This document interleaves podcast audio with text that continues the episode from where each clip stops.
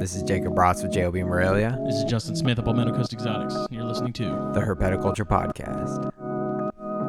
Enjoy.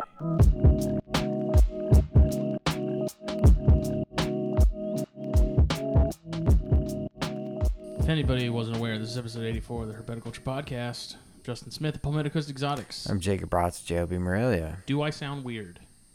No, I feel like I sound off. no, you sound fine to me. Um, Wait, wait. wee wee. I don't know that I like this. Why does it sound so strange? Hmm. So yeah, this I like episode this. I like this. it's different. It's- it's- I bought, I got an 18 pack of those online for $18. They're not and bad. I'm really not that big of a fan of them. Really? They're all right. I don't mind it. I thought they were going to be bigger. Like, I yeah, thought they're it was, pretty small. It's a Panatella, and I It's- thought it was said it was a Lancero, which is like slightly larger than that, like ring gauge, about the same Yeah. length. And I got them, and I was like, Yeah. "What's the point?" The taste isn't bad, but yeah, it's like it's kind of weird to smoke. I feel Yeah. like I'm smoking like a big it's like an cigarette. extra long cigarette. Yeah, Yeah, that size is a But- little, little weird, yeah, little bizarre. It is off, but I would smoke that in a regular cigar. Mm-hmm. It's not bad. It's a good size. Yeah, Dude, those things are gonna drive me batty. Yeah. But it's either that or we die in here from heat. So, Yeah. unfortunately, people are just going to have to deal with the sounds of nature in the background. Hopefully, it will rain and those things will stop. Yeah, but then we have the sound of rain. but- but People would rather listen to the sound of rain than that screeching, which we don't even pay I attention mean, to here anymore. you know, may, yeah. I mean, I don't even hear. I didn't even realize it was happening until you said something. But I mean, like maybe it'll add like a nice, uh, you know, like a, a little background noise. You know, we're in nature. People will think they're outside when they're listening to Right. THP. It's You know. it's a calming Yeah. sensation. Um, let me. So, as I said before, episode eighty-four, which is crazy, man. Yeah, that's a lot. I don't know. We've You had- said that today, and I was like, wow, that's a lot. Yeah. Uh, we are joined. This is going to be a very good episode. I'm very excited about this Yes. episode because we're having Nathaniel Frank from M Toxins Venom Lab. Um, Pia actually was the one who helped make this happen because she's like, "Oh, you guys should get Nathaniel on." I was like, "Yeah, totally." And so I messaged him, and he's like, "Yeah, man." He's like, "I'm a big fan. You know, I listen to the show. I like the show." I was like, Wow. "What?" So we're gonna talk about Venom production. We're gonna talk about a bunch of stuff. I have an outline, but I never sent it to you because I forgot. No, you did not It's fine. send that to me. Because well, we ended up talking about some other stuff we want to talk about. So Yeah. um, without, I guess I mean there's really nothing for us to cover ahead of time. Um, I got corn snakes together. I got chondros back together. Baird's eggs still incubating. I think I'm. I have two that are not looking so hot, and I think I have one that's kind of on the way out. so I Ah, might end up with man. only two. But when those hatch next month, I'll pair her again probably. So Gotcha. we'll strike for Gotcha. lightning in the same place again. Yeah. So, uh, other than that, I have nothing new. Yeah, I don't really have anything new. I got babies eating and shedding, starting to color up and looking real nice. They're already starting to lose a little bit of the red. So, but yeah, I mean that's about it for me. This this chondro of mine from David Brahms that's been changing. If anyone's Oof. been following me on Instagram, Oh thing's been changing God. every day for the last three days. I so I'm gonna wild, I'm man. gonna do a video probably tomorrow morning before I go to work talking about just color. Like no one's really gone in depth about color changing green trees. Yeah. And sort of explaining. Like some of them are gonna change really fast. Like this one, you know, in a matter of like a week, it's gonna be a completely different looking snake. Yeah, Then you have other ones that are going to take years. Some that are going to, you know, they'll slowly change, and then all of a sudden they'll hit a point and they'll just be like, boom, I'm green. yeah. You know, so do a Don't don't that. Biaks take a bit longer to go through that. Yeah, and I mean, some people think that they never fully stop changing. Like some people think they're always going to be. I could see that. I mean, I'm sure geriatric snakes are probably do hit a level where they're not changing anymore, but yeah, Biaks are notorious for taking forever. Um, but I mean, it depends. Like I said, the two that I got from Luke, like one of them Mhm. changed the beginning of this year, and then I Mhm. had another one that was yellow up until like two or three months ago, and they're the same from the same clutch, same age. One took two years to actually change. The other one took you know a year, year and a half. So it's very interesting. uh, but we will call Nathaniel right now.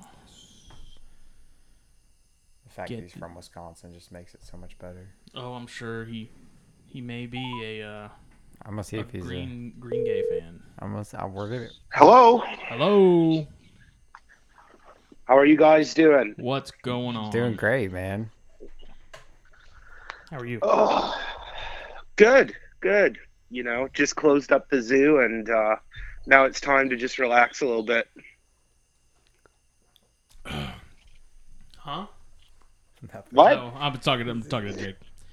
Um, yeah. So yeah, I mean, it's, that's awesome. It's got a pretty busy schedule now. I'm sure uh, things are a little more hectic now. Um, get my outline together. yeah, just a little bit, just a little bit, a little bit crazier. How's it been since the opening? Um, it's been really consistent, um, but there's a lot of, of fear with COVID. You Oh, know, yeah, so Oh yeah. So even though we have tons of staff that are going around and um, sanitizing, and we're, you know, we're encouraging social distancing and we're encouraging face masks, um, people are still absolutely terrified. So, but interestingly enough, since we've opened, like from opening day until now, over 90% of the people attending are elderly. because people people are afraid to bring their kids out and and i think the the elderly are just like yeah whatever i'm gonna go Right. so yeah so it's been interesting in that regard but more and more kids are starting to come now That's awesome. nice. It's uh, I've seen pictures. I've watched a few videos. It looks really awesome. Yeah. Like, oh thank you thank you very much yeah we we really strive to um to make it more like a, a living museum than you know than like a reptile house not that there's anything wrong with like a you know a themed reptile house but it's just you know because we're a you know a world health organization uh standards abiding laboratory Mhm. you know we wanted our serpentarium to reflect that same kind of aesthetic so Right. that's why it's it's it's very laboratory museumy you know in that regard Mm-hmm.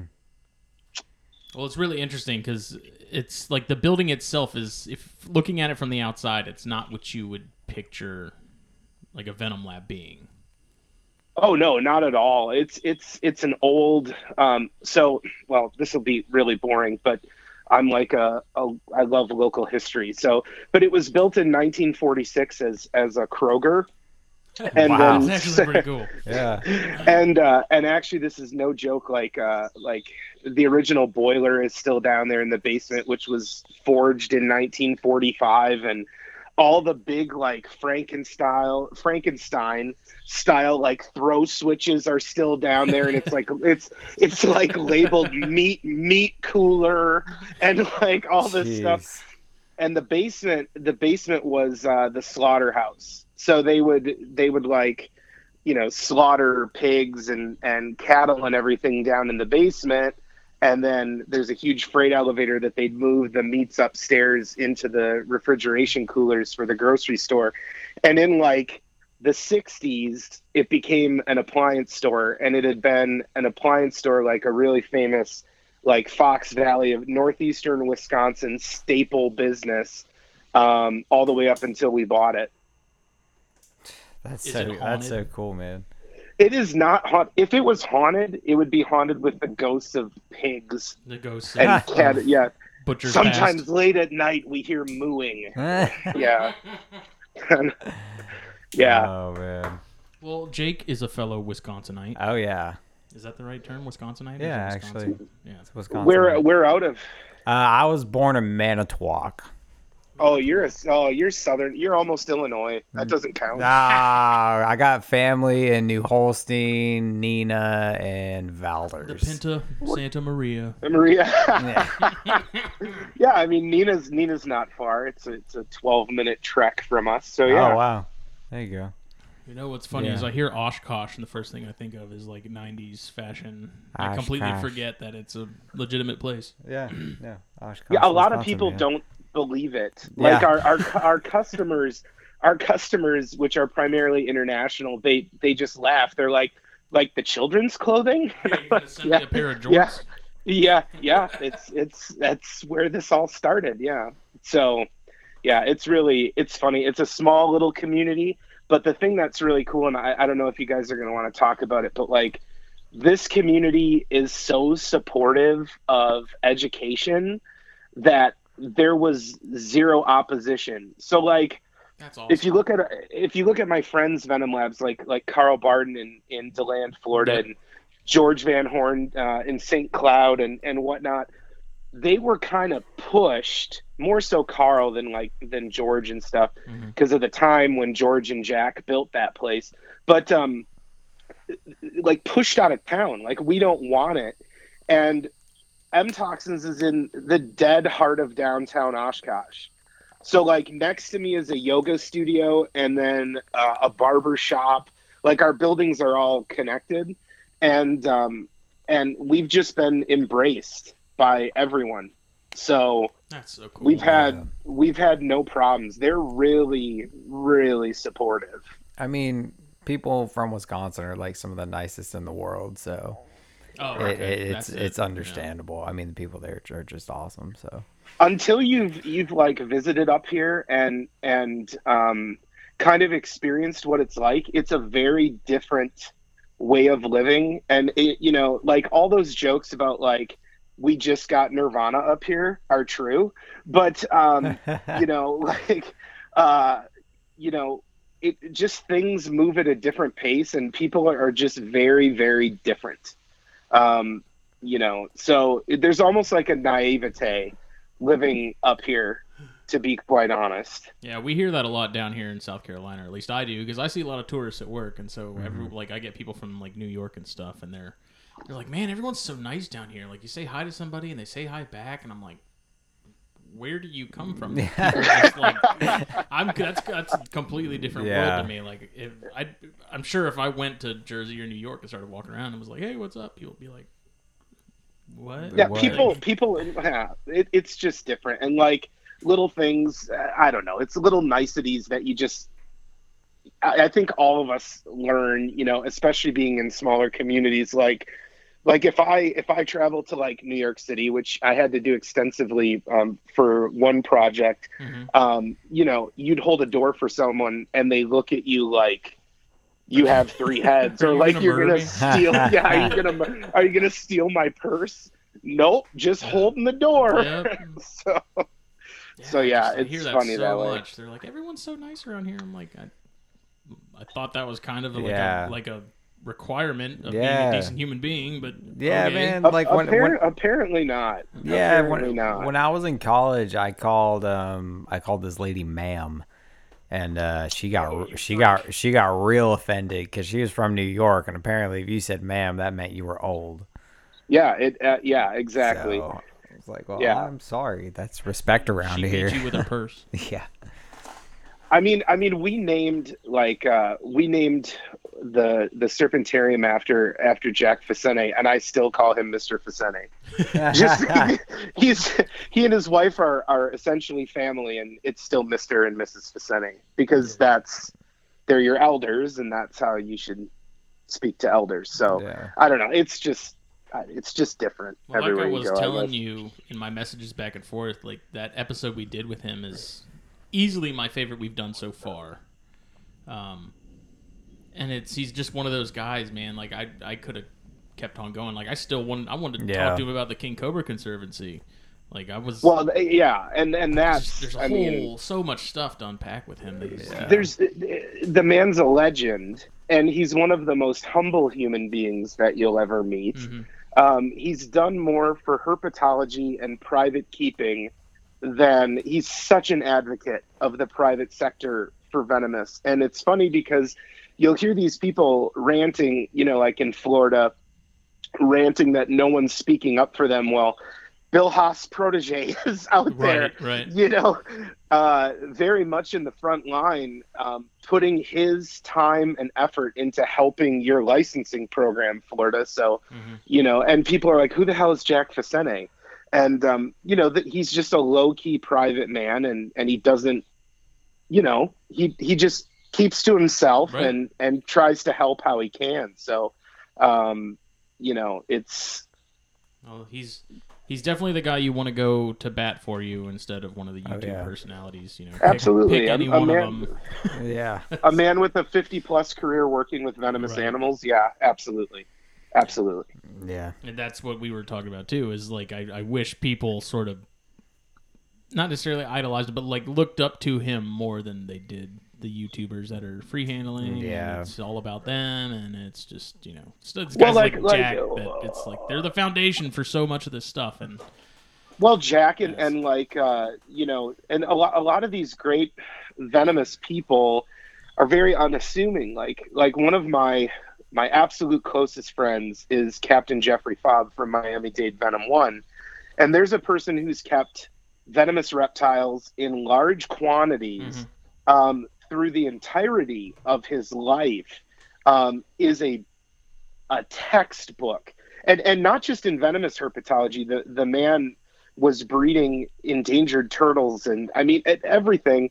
Just a textbook of knowledge of herpetology, and uh, and everyone looks at him as as you know an anti venom guy. Well, he has experiences that, especially in handling, like to me, I, I don't like the word idol, but he's he was one of my big influences to.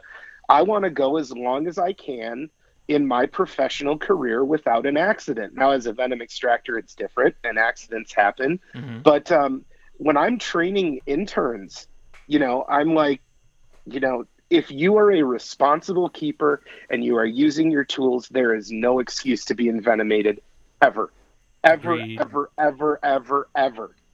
Um, as a venom extractor, it's not like it gives us a, a you know, a pass that it's okay to be bitten because anytime you're bitten, you screwed up, and it's on you. It's not on that snake Mhm. and um, you know but if you're it doesn't matter if you're keeping bushmasters king cobras monocle cobras that animal should never have the ability to get to you um, you know if you're planning out your moves and you're using the appropriate tools you know to me you know the best pilots are the ones that never crashed Yeah.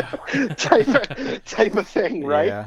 so, um, you know, there's nothing cool about a close call, and there's nothing cool about a bite. No. That's what I hear from a lot of people. They're you know, they're, they're, nothing makes you feel dumber than getting bit. No, it wasn't. It's not cool.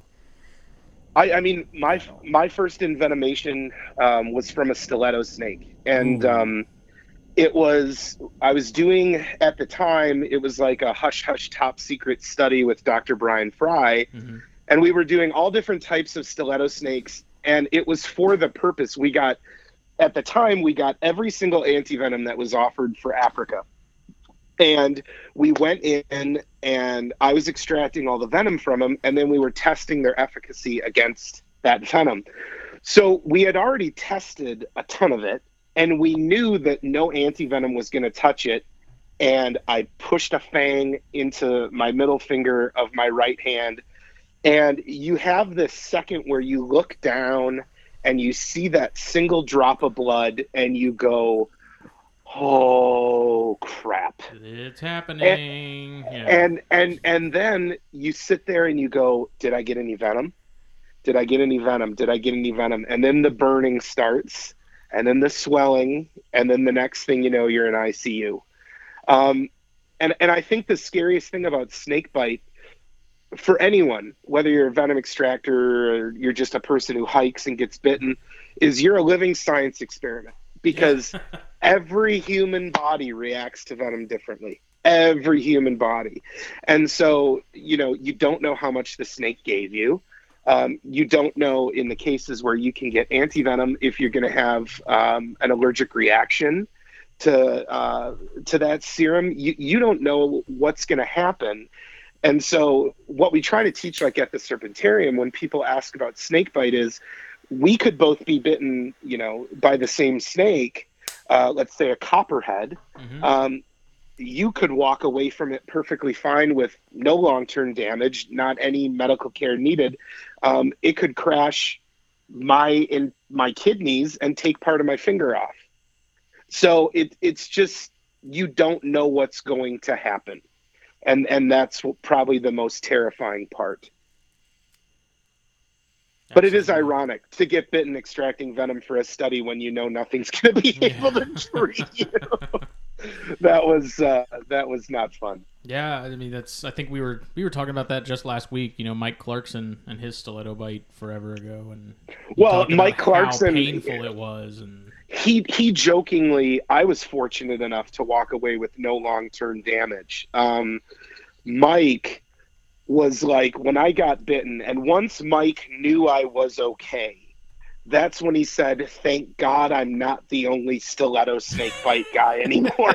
Because pictures of mike's thumb I- mean, anytime anyone talks about a stiletto snake, it's pictures of Mike's thumb rotting off. Yeah, and you know and that was that was a a freak situation that happened you know that caused that envenomation mm-hmm. i mean you know like anything it could have been prevented but it's one of those situations where it's you know in the moment you believe you're making the right moves and it got him and you know i feel terrible for him because mm-hmm. having gone through it myself oh, that is one of the most painful experiences of my life. I wouldn't wish it on my worst enemy.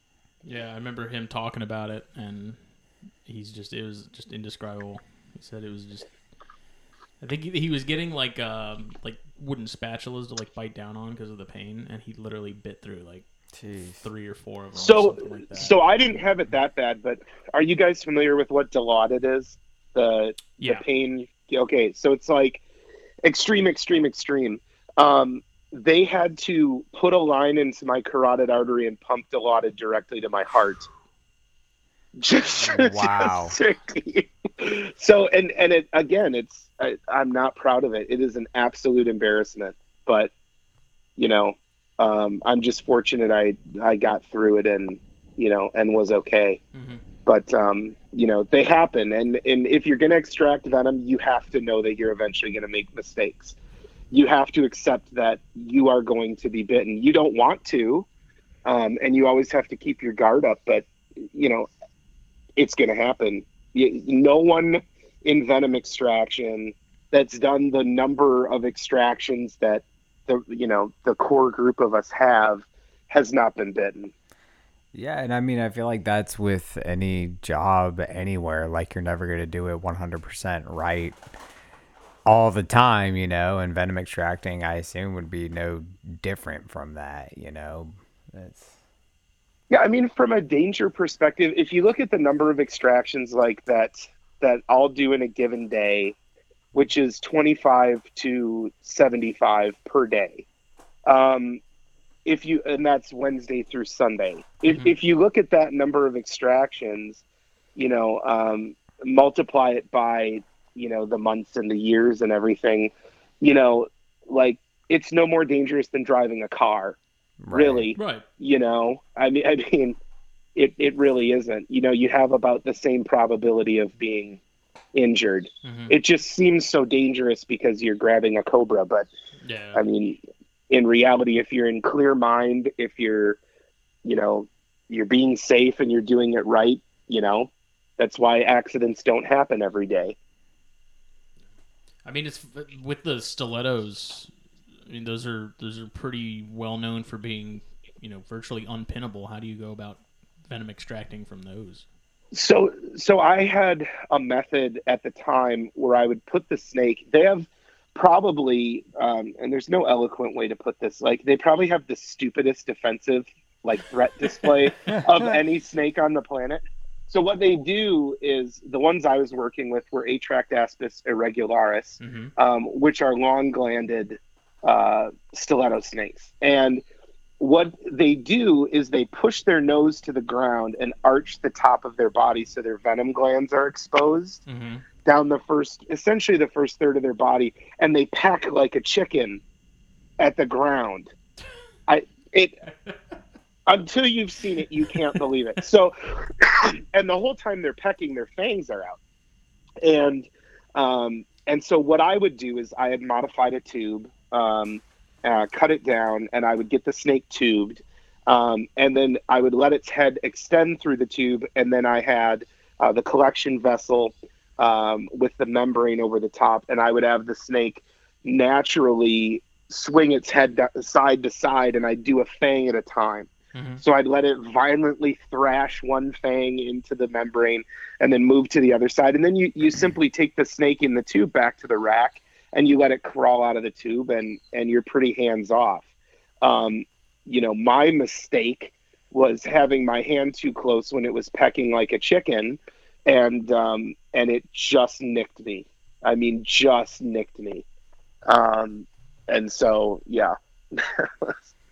That's That was, so uh, frustrating. So do they have Oh. more? Of, do they what what type of venom do they have? I'm not I'm not very familiar with the with so the, uh, like they have snake. they're it's full of metalloproteinases right it just it's digestive it just deteriorates and melts bone Jesus. and it, it has a toxin in it called sarafotoxin um, and they're pretty much the only uh, yeah, it's like I think completely they're the only- to them, isn't it? yeah it's it's Yeah. novel to that basically that family yeah Wow. and it's so you know what we were proving back then was nothing could neutralize it now um, one of our uh, anti-venom clients um, uh, has incorporated that venom into their mixture so there's actually now an african polyvalent anti-venom that covers against stiletto snake bites Because they're pretty common. Like it's a pretty common occurrence that people are getting bit by those. they are everywhere Yeah. They're very. I mean, they're very unassuming looking. If you ever seen one, you'd you'd look at it and be like, "There's no way that thing is that you know dangerous." It looks like a big worm snake, Kind of. like that, like what yeah, we have here. they- little, like, little um, tiny ones. Well, the you know one way that a lot of bites happen is um, when the people are importing from Africa, they'll get like African house snakes, and they look identical, and the Oh, exporter will be grabbing them and throwing all the house snakes in a bag, and then get stabbed by a fang. You know that I mean that happens a lot. I would Yeah, 'cause suck. they, they, I mean, they're it's. I just I remember hearing that it's they're it's pretty common that bites happen with those where they're Absolutely, and, absolutely. you know people walking barefoot all the time and they're you know they're like nest raiders so you see them you know they're kind of fossorial I guess is probably Mm-hmm. a fair Yeah, Fair yeah. I mean, their their habits are very similar to coral snakes. Like, Yeah. in you know, um, and and that's I think what really draws me to them. But, um, you know, but any anyways, yeah, they're they're an interesting animal to work with for sure. Um, and they have the next to a krait, uh, the worst musk you will ever smell. Hands down, they must It is disgusting. So, yeah, you should put that on your on your like uh, things to do before you die is get musked down by a stiletto snake. I will It's- put, add that to my bucket list If it's worse than a copperhead, I'm not. I don't know I'm not. Oh on my board. gosh! It okay. So smell board. like So- feet That's pretty nasty. copper pretty nasty, copperhead and, and cottonmouth musk and even even like the crotalids you know like your horridus and your adamanteus those smell bad stiletto snake will make you gag and kraits will make you vomit that's, Oh, my. that's pretty that's how bad it is I don't Jeez. know I always thought that Amazon tree boas had it really bad because they had like that weird burnt plastic burnt Yeah, rubber they smell. were. Yeah. That was pretty bad. But I'm not gonna lie, man. That copperhead. That copperhead. I'll never understand on a side note the people that say like that live where copperheads are native they're like oh if you smell cucumbers there's a cut what Get the. Yeah. F- I- I- don't- I'll never don't understand cucumbers out of that. at all. no. I no, I smell snake crap. Uh, to me, they, they smell like straight feet to me. Yeah, I mean. Yeah, Sweaty, it's disgusting. I've been walking around in the woods and like smelled to me like I smell like musk, and like kind of looked around, but you know never. But I've never smelled cucumbers. It's Actually, probably the worst, the worst, one of the worst things. Like this is embarrassing, but about snake musk that I've ever had experienced, aside from it shooting into my mouth, Oh, there was a, there was a, uh, there was a. I was doing a show. Um, we we have a. Uh, it's the state of Wisconsin's largest pet expo, and they um, before we had a public facility, we would go down there and do live venom extraction, and it was like all blocked off, and we'd do it in front of like between 600 and 1200 people at a time, um, and we'd do like scheduled shows throughout the day, and um, I would pin the snake, grab it, and then with about three feet of distance, stand uh, and walk around the group um, to let them kind of see the snake in my hands before I would extract its venom. Mm-hmm. Um, and uh, I had a Crotalus horridus that shot musk into a woman's face. Well, I, was, Oh, I thought. I thought I SeaWorld. had my I thought I had my thumb over the vent, and uh, I was wrong, and she was not pleased. So Oh, um, my that's probably my most embarrassing thing I've done. And anyways, we, Serves we've right not even gotten to a topic standing. yet. We've not even gotten to a topic yet. No, so we have not. I apologize. but No, thi- I but like- this is the topic. You are the topic. We've, you we've know? just been rambling. Yeah. We're all about rambling here. yeah. Um, It's half I mean, how did do. so? There's very few people working in venom extraction in the United States, let alone the world. How how did you decide? Like, what made you decide to get into it, and how did you start? Like, you see that a lot So- in the venom groups that are like, I want to start doing venom extraction. You know, like, what do I need to do? And everyone's like, okay, get like a huge loan of several, probably million dollars. Get a lab that's completely sanitary and up to like regulation. Get a bunch of snakes. There's just it's it's it's a lot Well- to put in for you know. There's just not a whole lot of money in it from what I've been told, but It, it is well i'll i'll answer that first. So like because we get it every day and and that's legitimately every day. Um i i am not on facebook or anything like that but um our director of operations megan is and she fields messages every single day. I want to start a venom lab. I want to start a venom lab. I want to start a venom lab. And um i will tell you that and, and i think Jack puts it the right way, you you're either made for it or you're not. Like it it's like one of those things where you're just I, I- can't put it into words. You're like you're not afraid of It the envenomation and you're so driven to those animals and you don't care that you're losing money every time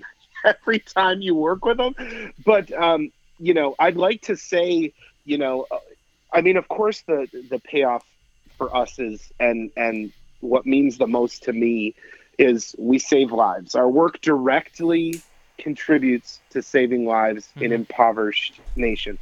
That that is the big payoff for me. But i mean i think you just have to have a mentality that you know none of us are uh, like carl barden george van horn jack myself even jim harrison. None of us are are thrill seekers we Right. don't we don't i mean i won't go on a roller coaster but i'll handle 30 black mambas and extract from them you know um so i think you just have to be built with it and just really obsessed with these animals and i think one thing that makes or breaks a venom extractor and this is something that bill taught to jack that jack taught to me is if you go through your first bite and you're in intensive care and you come out of it angry at yourself and ready to do better it it's built in you you, you know like yeah, yeah, that's the test. I, i'm explaining passed. it in a really crummy way, um, but I'm not articulating it the way I want to. But it, it's pretty much um, that's what it is. And and so for me, I started out like we all did, right? It, it's like Ray Morgan did in the Venom interviews. We all have the same story. Mhm. We all caught garter snakes. We all played with plastic dinosaurs. We all you know w- went out for me it was turtles that was what i was obsessed with and and my cousin i was six and i would go out with my little journal and make observations because we have so many turtles in wisconsin and garter snakes are everywhere and fox snakes and bulls and and so it was like uh, one of those things where i just loved finding them in the wild and i was out in the wild all the time because my family were and are hardcore hunters and conservationists. Mhm. So it was like if we were turkey hunting in fall or or bow hunting, um, I was out when it was slow looking for salamanders under rocks and and stuff like that. But my cousin um, got, and it's so funny to say because it's starting to make me feel really old. Um, you know, back before ball pythons were a thing, oh God. she started she started getting wild caught imported ball pythons, and um, they wouldn't eat, they wouldn't shed properly. None of us, with the things we know nowadays, and even within the last twenty years, was followed.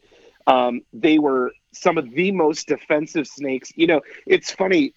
Tom Crutchfield and I were talking about this uh, a few years ago. People don't remember how you would import ball pythons and they'd be striking and smashing their faces into the cage, you know. Um, and and now it's it's like a puppy. But anyways, we I got to work with those and they were super defensive and and so I was really fascinated with like how do I get them to eat and how do I help care for these and I still think what is the finest reptile publication on the planet was out then which was the Vivarium um, and so you know that was just a great combination of zoos and professional herpetologists and articles from private keepers that were innovating and and it was a great sharing of knowledge Mhm. um, and so anyways so i was working with those and then i got a little older and i got a field guide for north america and it had a picture of a coral snake in it and at that time everything was micrurus fulvius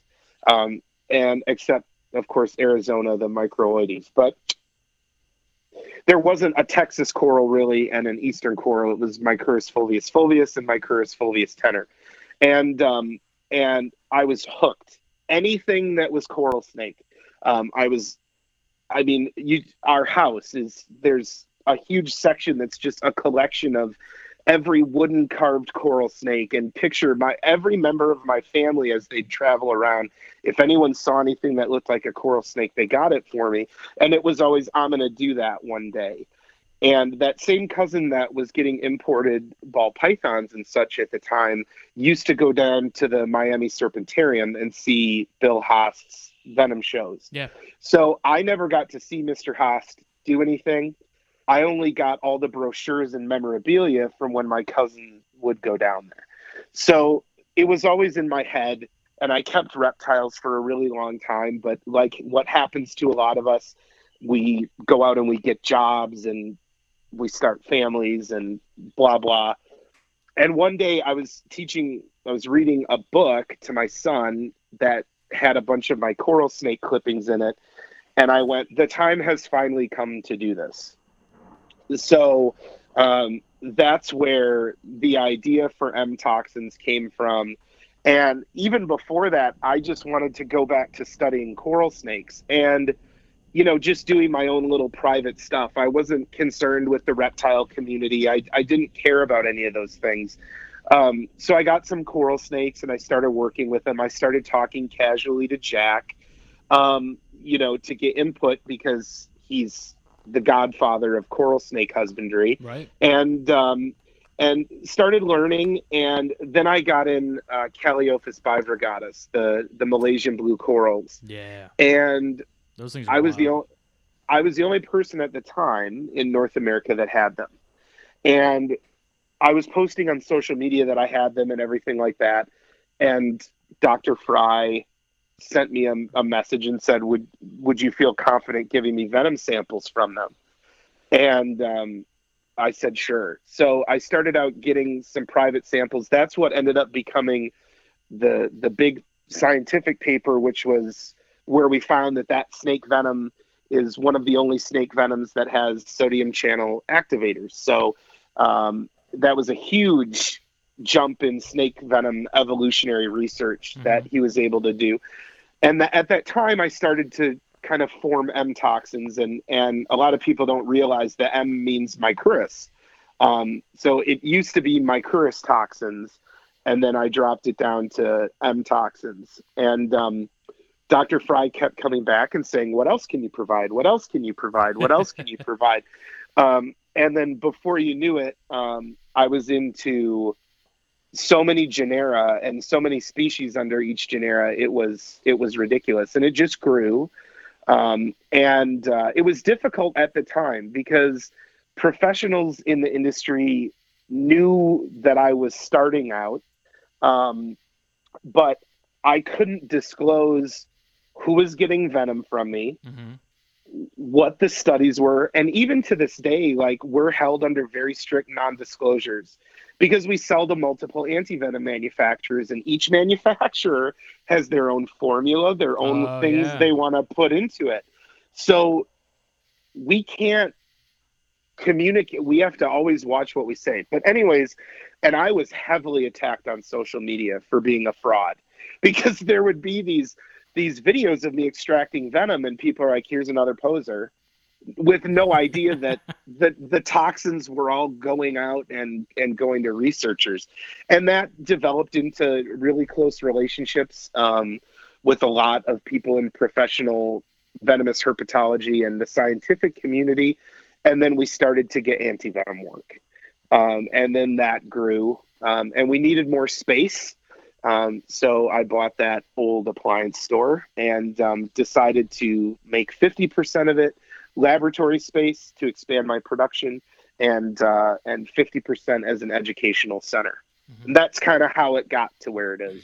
Well, you guys did a video. Someone did a video not long ago. It might have been Dave Kaufman, but uh, like they were talking about, you know, it's not as simple as just keeping snakes. Like you guys have to keep records of everything. Like Oh, you're probably talking about the snake discovery video. Yeah, yeah, yeah. That, yeah, yeah, yeah. So they, so that's actually that record keeping system is a system that that I designed, and then had a software company design it for me. But the World Health Organization likes to see every time a snake shed, every time a snake was fed, every time a snake was extracted from, every single pattern, and we have to be able to go back 50 years in records.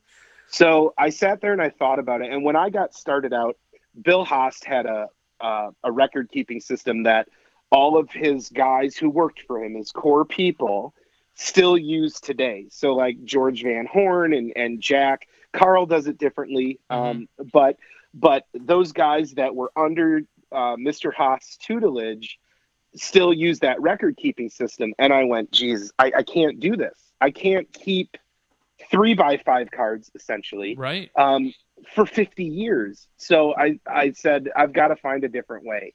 And so, um, so we just developed each, each animal has it, its own ID barcode. And then each function that animal gets has its own barcode. So I can just scan within a few seconds and, you know, we check each snake every day. So if we see one going opaque, boom, it's logged. Um, and then we also then can prove because the World Health Organization doesn't want you extracting from a snake that's in shed. Um, we can also prove that there was appropriate duration between when we saw the snake go opaque Oh, and when we next extracted from it. But when an auditor comes in, um, and to my knowledge, we're the only venom production lab in North America that gets audited by the WHO hmm um, they'll come in and they'll say, I need to see every single record for this specific snake.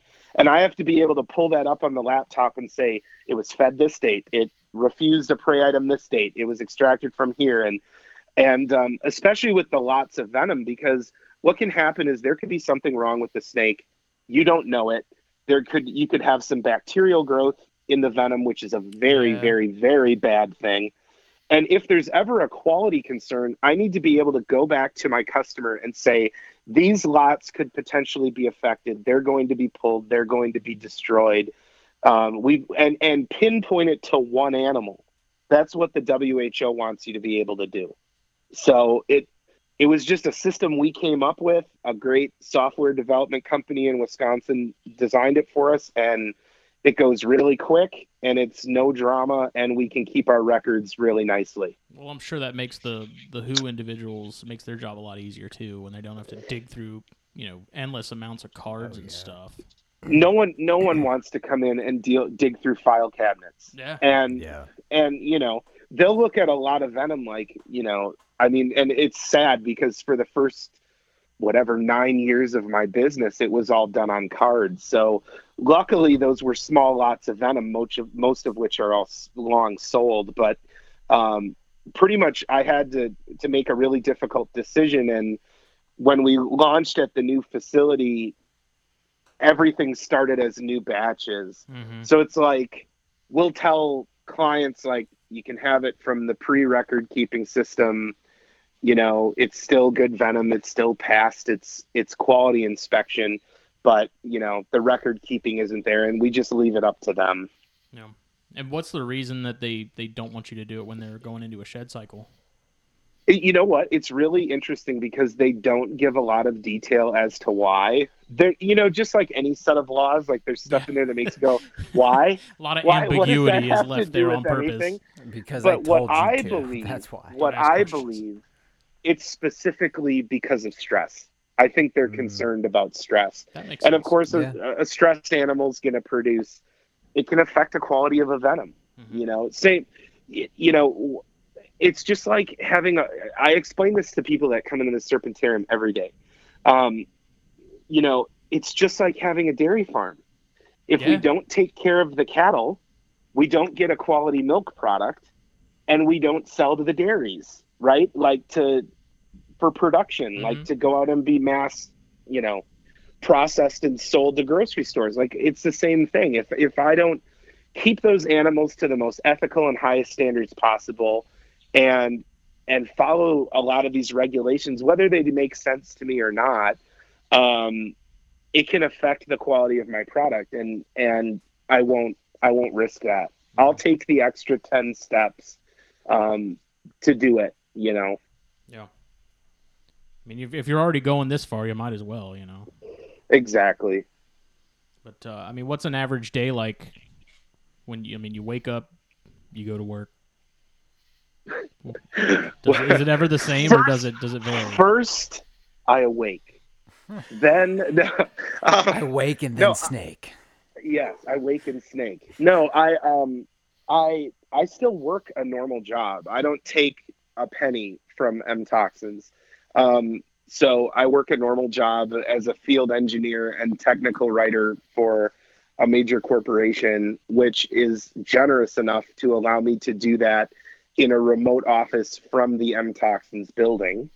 And then um, my interns and staff uh, come in and they prep the serpentarium and they make sure the laboratory everything is good and then um, w- about 30 minutes before we open to the public is when i change into the scrubs and then go and start doing the extraction work. And so typically for me it's it's pretty simple. A portion of my day is dedicated to training interns on handling um, then doing the actual extractions and processing the venoms um, and then prepping orders and doing paperwork because internationally to send toxins into some of these countries is an incredible amount of paperwork. Oh, I believe it.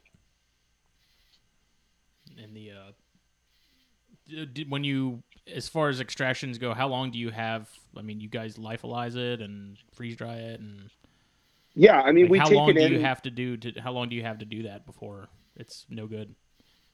Well, I mean, it depends because the minute the venom leaves the snake's gland, it starts to deteriorate. So, um, so the best the best thing you can do is like as soon as you get it out of the snake, like if you're doing a big run, you know, we actually monitor our temperatures of our venom as we're collecting, Mhm. and if it gets over a certain temperature, it's automatically um, uh, put into a refrigerated centrifuge, spun down, and then instantly prepped for lyophilization. Huh. And um, and so our typical process is to go straight from the snake, purify, and go straight onto the machine that day. So um, we don't really give it. We don't let the venom sit around at all. Mhm. Um, you know, sometimes they'll carry into the next day, but it's it's pretty rare for us, except tarantula, like invertebrate venoms. You know, Yeah, and that's a that's a whole other thing I wanted to get into in a little bit. But uh, sure. I mean, how many species do you guys have on hand right now, as far as maybe just snakes, and then I guess overall, because you have to have a lot of inverts in order to do venom extraction on those, because it's a very small yield with pretty much any species, right? It is an incredibly small yield, and it and it's. I think the worst thing are the widows, Oh, right? I mean, those. Oh Man. my gosh! And you have to be so delicate because you know the the thing is, is I love black widows. They are They're awesome. very cool. Not not because they're toxic, just their physiology yeah, is so cool. Their behaviors are really interesting. they're I've, really I've kept a lot of spiders. Before, and they're very interesting spiders. Yeah, I I absolutely love them, and so you know, you're going through all this work and you're trying to be so gentle and and all this stuff, and then you look at your capillary tube that you've collected the venom in, and you go, "That's it."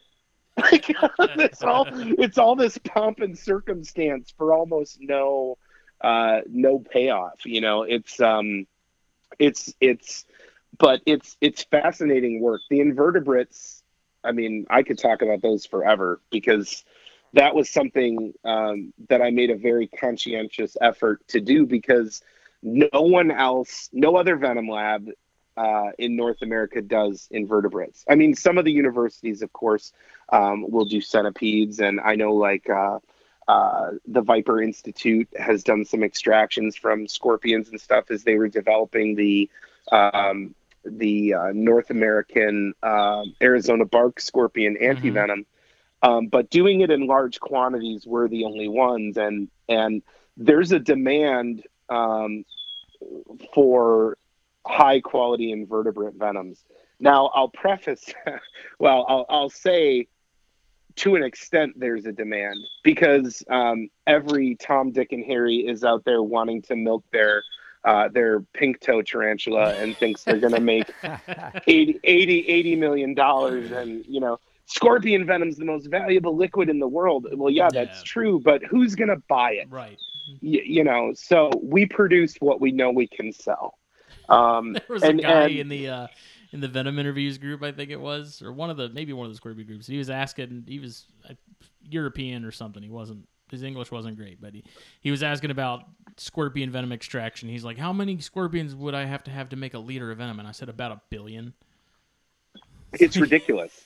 like, I dude. mean, and and it and it doesn't even correlate where the more scorpions you have, like the bigger the scorpion, the bigger the venom yield. That's not even true. Mm-hmm. So, and and here's the thing, it's no secret. We I hide, all, all of us do. Jack, Carl, George, myself. We all hide our methods to a point, right? Mm-hmm. So even the people that are coming in and watching us do invertebrates, there's a lot of people that say to me, "Oh, I could easily, I could extract from a tarantula." Well, okay. there's a lot more. There's a lot more to it, right? So, first of all, you need to keep that animal alive.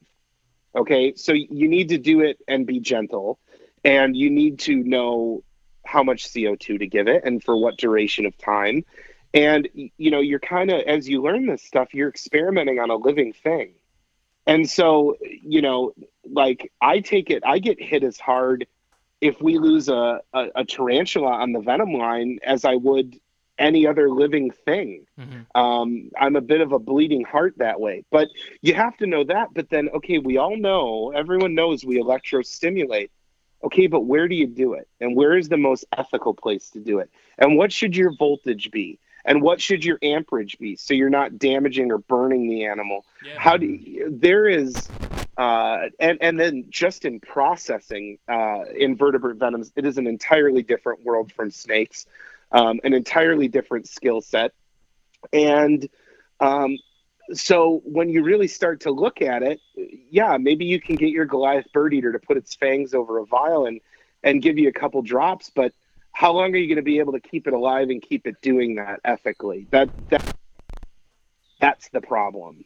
Yeah, you know, I'm, I'm looking um, at the spider list right now.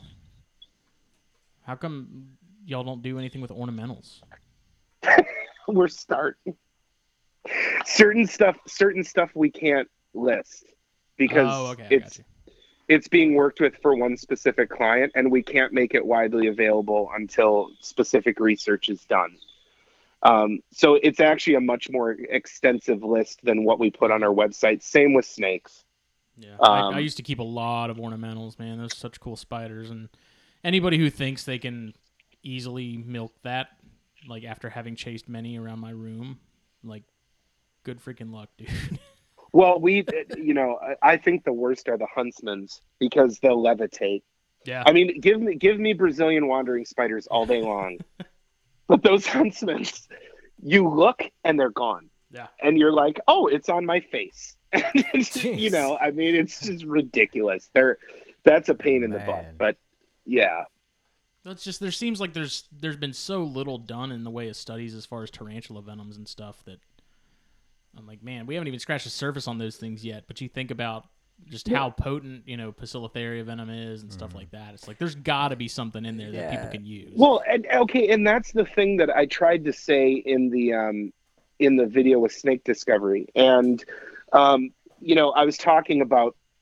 Uh, I was doing in that video. I did like pink toe extractions, and I, I think I did Goliath bird eater and stuff like that. And a bunch of the tarantula community people were attacking me, saying, "Why are you even putting these spiders through this? Um, their venom isn't toxic."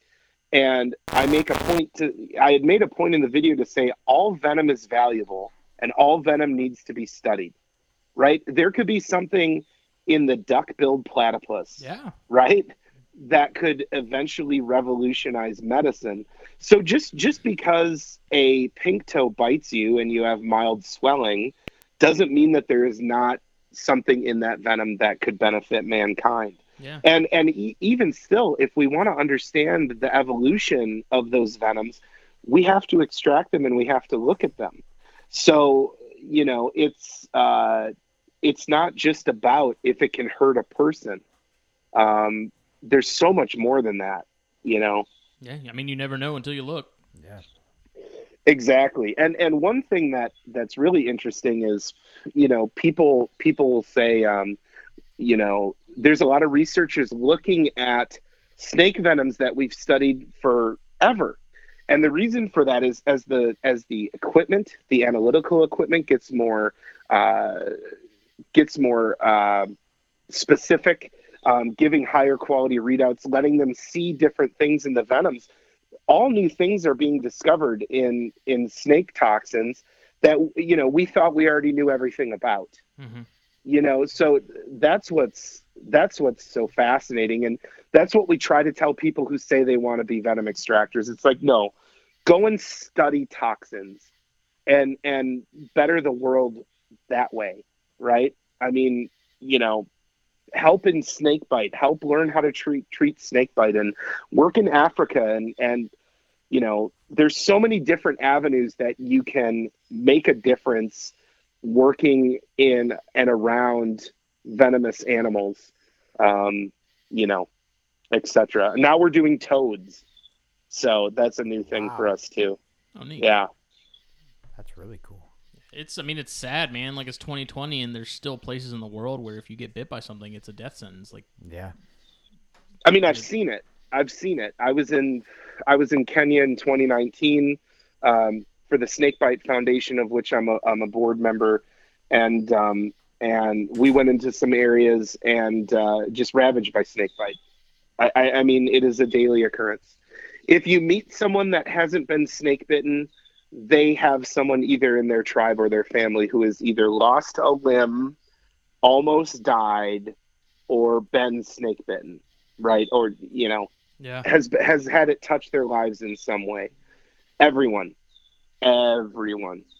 Jeez. It's man. it's a very sad thing, and it brings me to a point I try to bring up to people all the time, which is, you know, everyone is so focused, even the the people that aren't involved in venomous herpetology at all.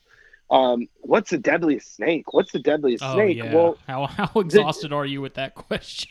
well, you know, it's it's funny because if okay, uh, I think Doug Hodel said it best, where he's like, "Well, do you want to get hit by a Mack truck or a Peterbilt?" Like it's it's like what what kind of semi should kill me? I, I mean, dead is dead, um, but you know, the snake that causes the most death in Africa is a saw scale viper. hmm And saw scale vipers aren't toxic to mice, but they'll drop a human being like you wouldn't believe. And that's Mhm. where I get so irritated with LD50. Um, you know, everyone's so hung up on what's the deadliest snake. And it's like, first of all, dead is dead. And if you want to go by what bites everybody, it's, you know, carpet vipers and Russell's vipers and you know in in India and stuff like that. I mean it's it's the unassuming ones that don't affect necessarily. I mean Russell's vipers affect mice a lot, um, but I'm just saying, you know, number one deadliest snake in the world is a is a little saw scale viper. You know, those are nasty little things, man. They really are. And is there They is there a are. reason that they they don't affect mice as much as they do us? Is there some sort of like what are what do we have that they don't that it that it's that devastating? Honestly, that is an incredible question, and I am not nearly intelligent enough to answer it. I'm just I'm just gonna be honest. There's I, I can tell you this. There's a study coming out very soon um, that comes in with some Atheris stuff um, that will explain that. Ooh. But we're we right now are not allowed to talk about it. No. Well, if anybody knows me, they know that I'm a big Atheris nerd. I used to Yes. I love them. Yes, Dude. you are. I used to spend so much. There used to be a website. It's not around anymore. It was World of Atheris. I think it was .org, and it was just a whole website that was all about that genus. Had a ton of pictures of all the different species and stuff. You know, there's a bunch that are actually new to that group that weren't on there at the time. But man, I used to print out like every page on that website, and I just had a binder. I had no life. And I well, I mean, so and cool. and I'll tell you, it's a fascinating genus. Um, the thing that bothers me is is they're treated in a very cavalier manner. Where- People are like, "Oh, you want to have a venomous snake? Well, you can get a copperhead or a squam." squams aren't that bad. Squams aren't that toxic. Well, wait till this paper comes out because it, it's going to change the way people look at those snakes. And it, to me, with what's going to be shown there, um, people are going to realize just how little venom a squam is giving. It, it they're they're holding on to it Mhm. because a full-on bite um, will do some very horrific things. And I actually helped uh, a zookeeper out in um California that was envenomated by uh, a smaller Atheris squamigera, and um, that bite was not pretty at all. Yeah, it just it Not amazes me, all. and I've said it a million times on on the show, and you know, on Snakes and Stogies with Phil, you know, squams like they just everyone just writes them off, and it's Yeah, like I that's a species that literally they don't have an antivenom for. Like if you can Right. get a hold of some Echis serum, Yeah, if you like can, good if luck, you can get A, hold, yeah, but yeah, B, and it, like- and not all the Echis antivenoms will work. yeah, Um, you know, there's specific ones that'll that'll have cross reactivity, but not not all It's of them. like, why would you recommend something that there is like legitimately no real treatment for that's easily accessible? Yeah. Well, it's like people, in my opinion, who buy Samar spitting cobras, which I think are absolutely stunning. I mean, they're bright yellow and gorgeous. black, and Yeah. they're gorgeous. There's no serum for them, and they're Oh, gonna really? rot your flesh off. You know, same with black and white spitters. There's no anti serum for those, um, and you know, I mean, you get bit on the finger, you're gonna lose the finger. Um, and so, and you know, and that, you know, you can go on King Snake and buy one for sixty bucks. Yeah. So, you know, we talk about that a And lot too. We're like, hey, let's go get a gaboon. They're Yeah. fifty bucks on King Snake right yeah, now. you can go to, Mhm. go go to the Repticon, an hour and a half Columbia. off the road. Yeah, I am, I am all, I am all for private keeping. I believe that private venomous keeping really pushes toward, like, pushes forward so much, and like, um, you know, it's it's like how when we were talking um, through DM um, about like Cody and Pia and, and Mhm. Reptile Preservation Institute, right? Like they supply a massive number of our animals, right? They're not a venom lab. They're not a zoo, Yeah.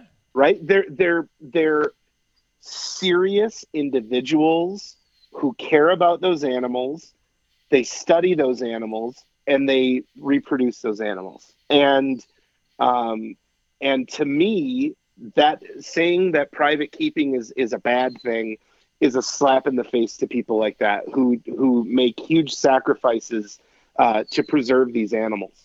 You know, um, Well, and that- study I mean, these their- animals. Their setups alone inspire people to, Oh to yeah, do more. You know, like Yeah, Incredible. having been around and helped them clean cages and stuff like that. It's like I really need to up my game at home. just seeing their stuff, man. Well, it's Yeah. wanna like be uh, you know, better. uh, another one of my friends, you know, Michael Vesio, who does uh, rare venomous yeah, snake he does the coolest stuff, man. He's got the coolest collection. He's he's brilliant.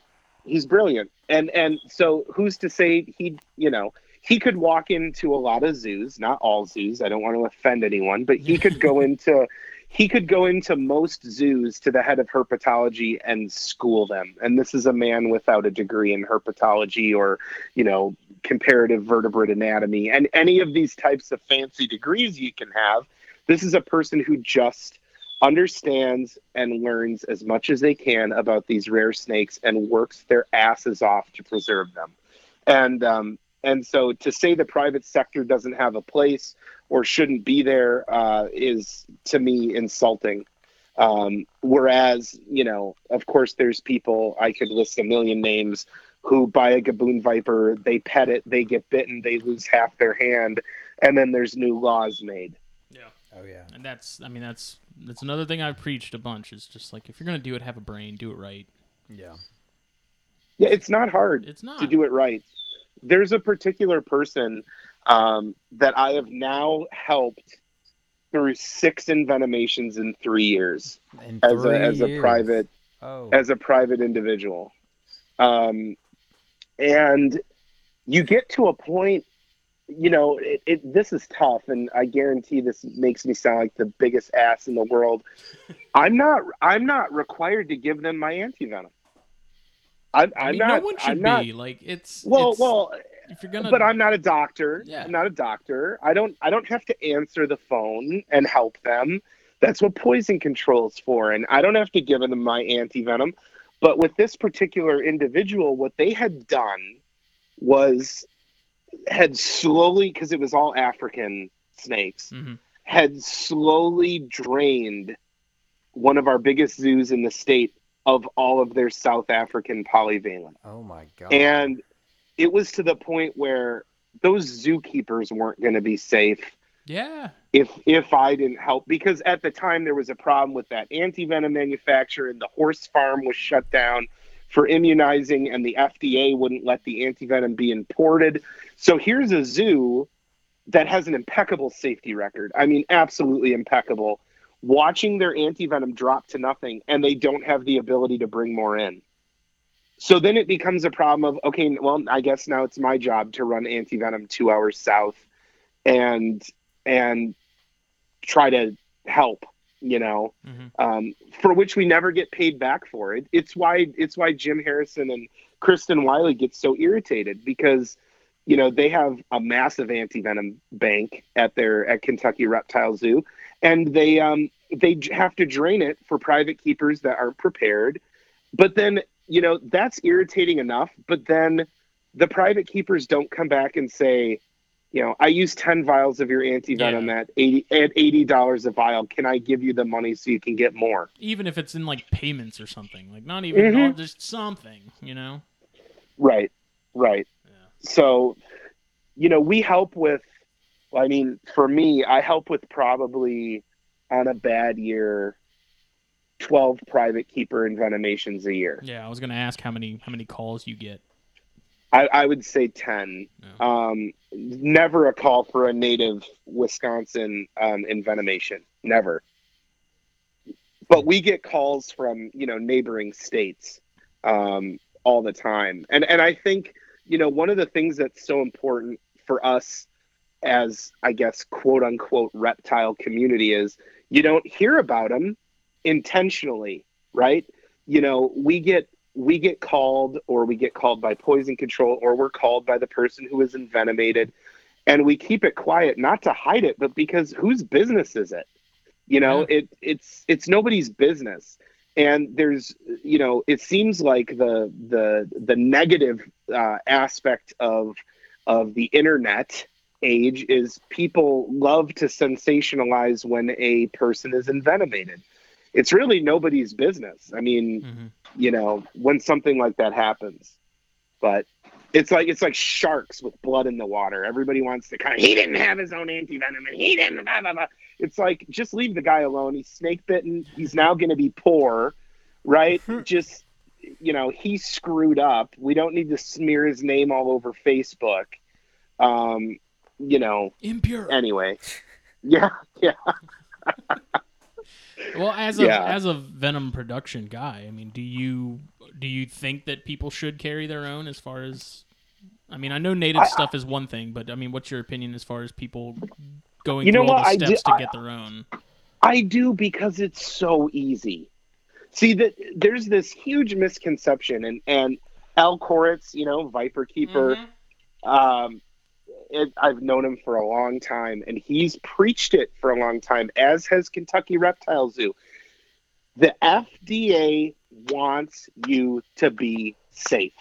If they didn't, they wouldn't make it It as wouldn't simple exist, as it is. yeah. Well, it, they wouldn't make it as simple as it is for a private keeper to get serum. And you know, it. I think it's just we live in such an age of laziness.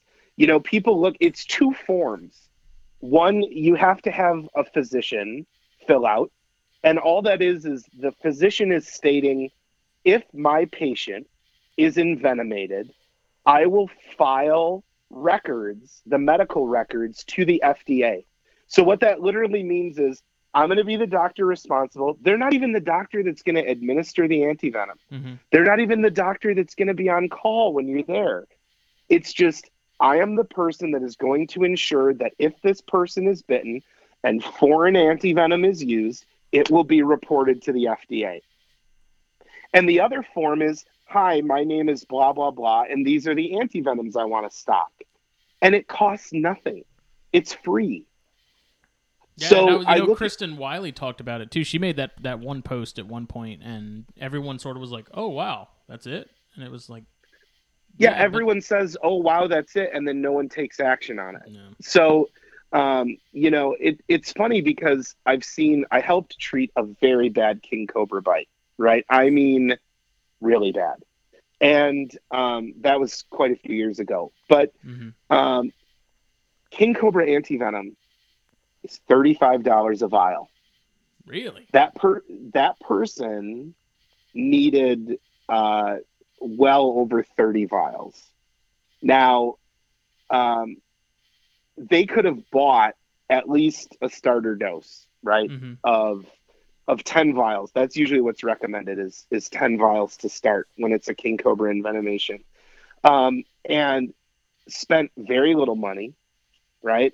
And uh, and would have had the antivenom that much faster than having to have it come from an antivenom bank or a, a serpentarium slash venom lab. You know, I mean, even with the elapid bites, people forget that time is tissue. You Yeah, know, yeah. so you can have a mamba bite, and yeah, the neurotoxic effects are terrible. Um, usually, the person dies before they have start having flesh rot. You know, um, but it'll happen. You know, snakes have enzymes in their venom, and it, Mhm. it will happen. You know, tissue damage will happen in most cases. Usually not coral snakes, but in mambas, in most cobras, etc., and of course Viperidae. I mean, how how important is that initial dosage though? Like, even if you only had ten vials, how much of a leg up is that going to give you?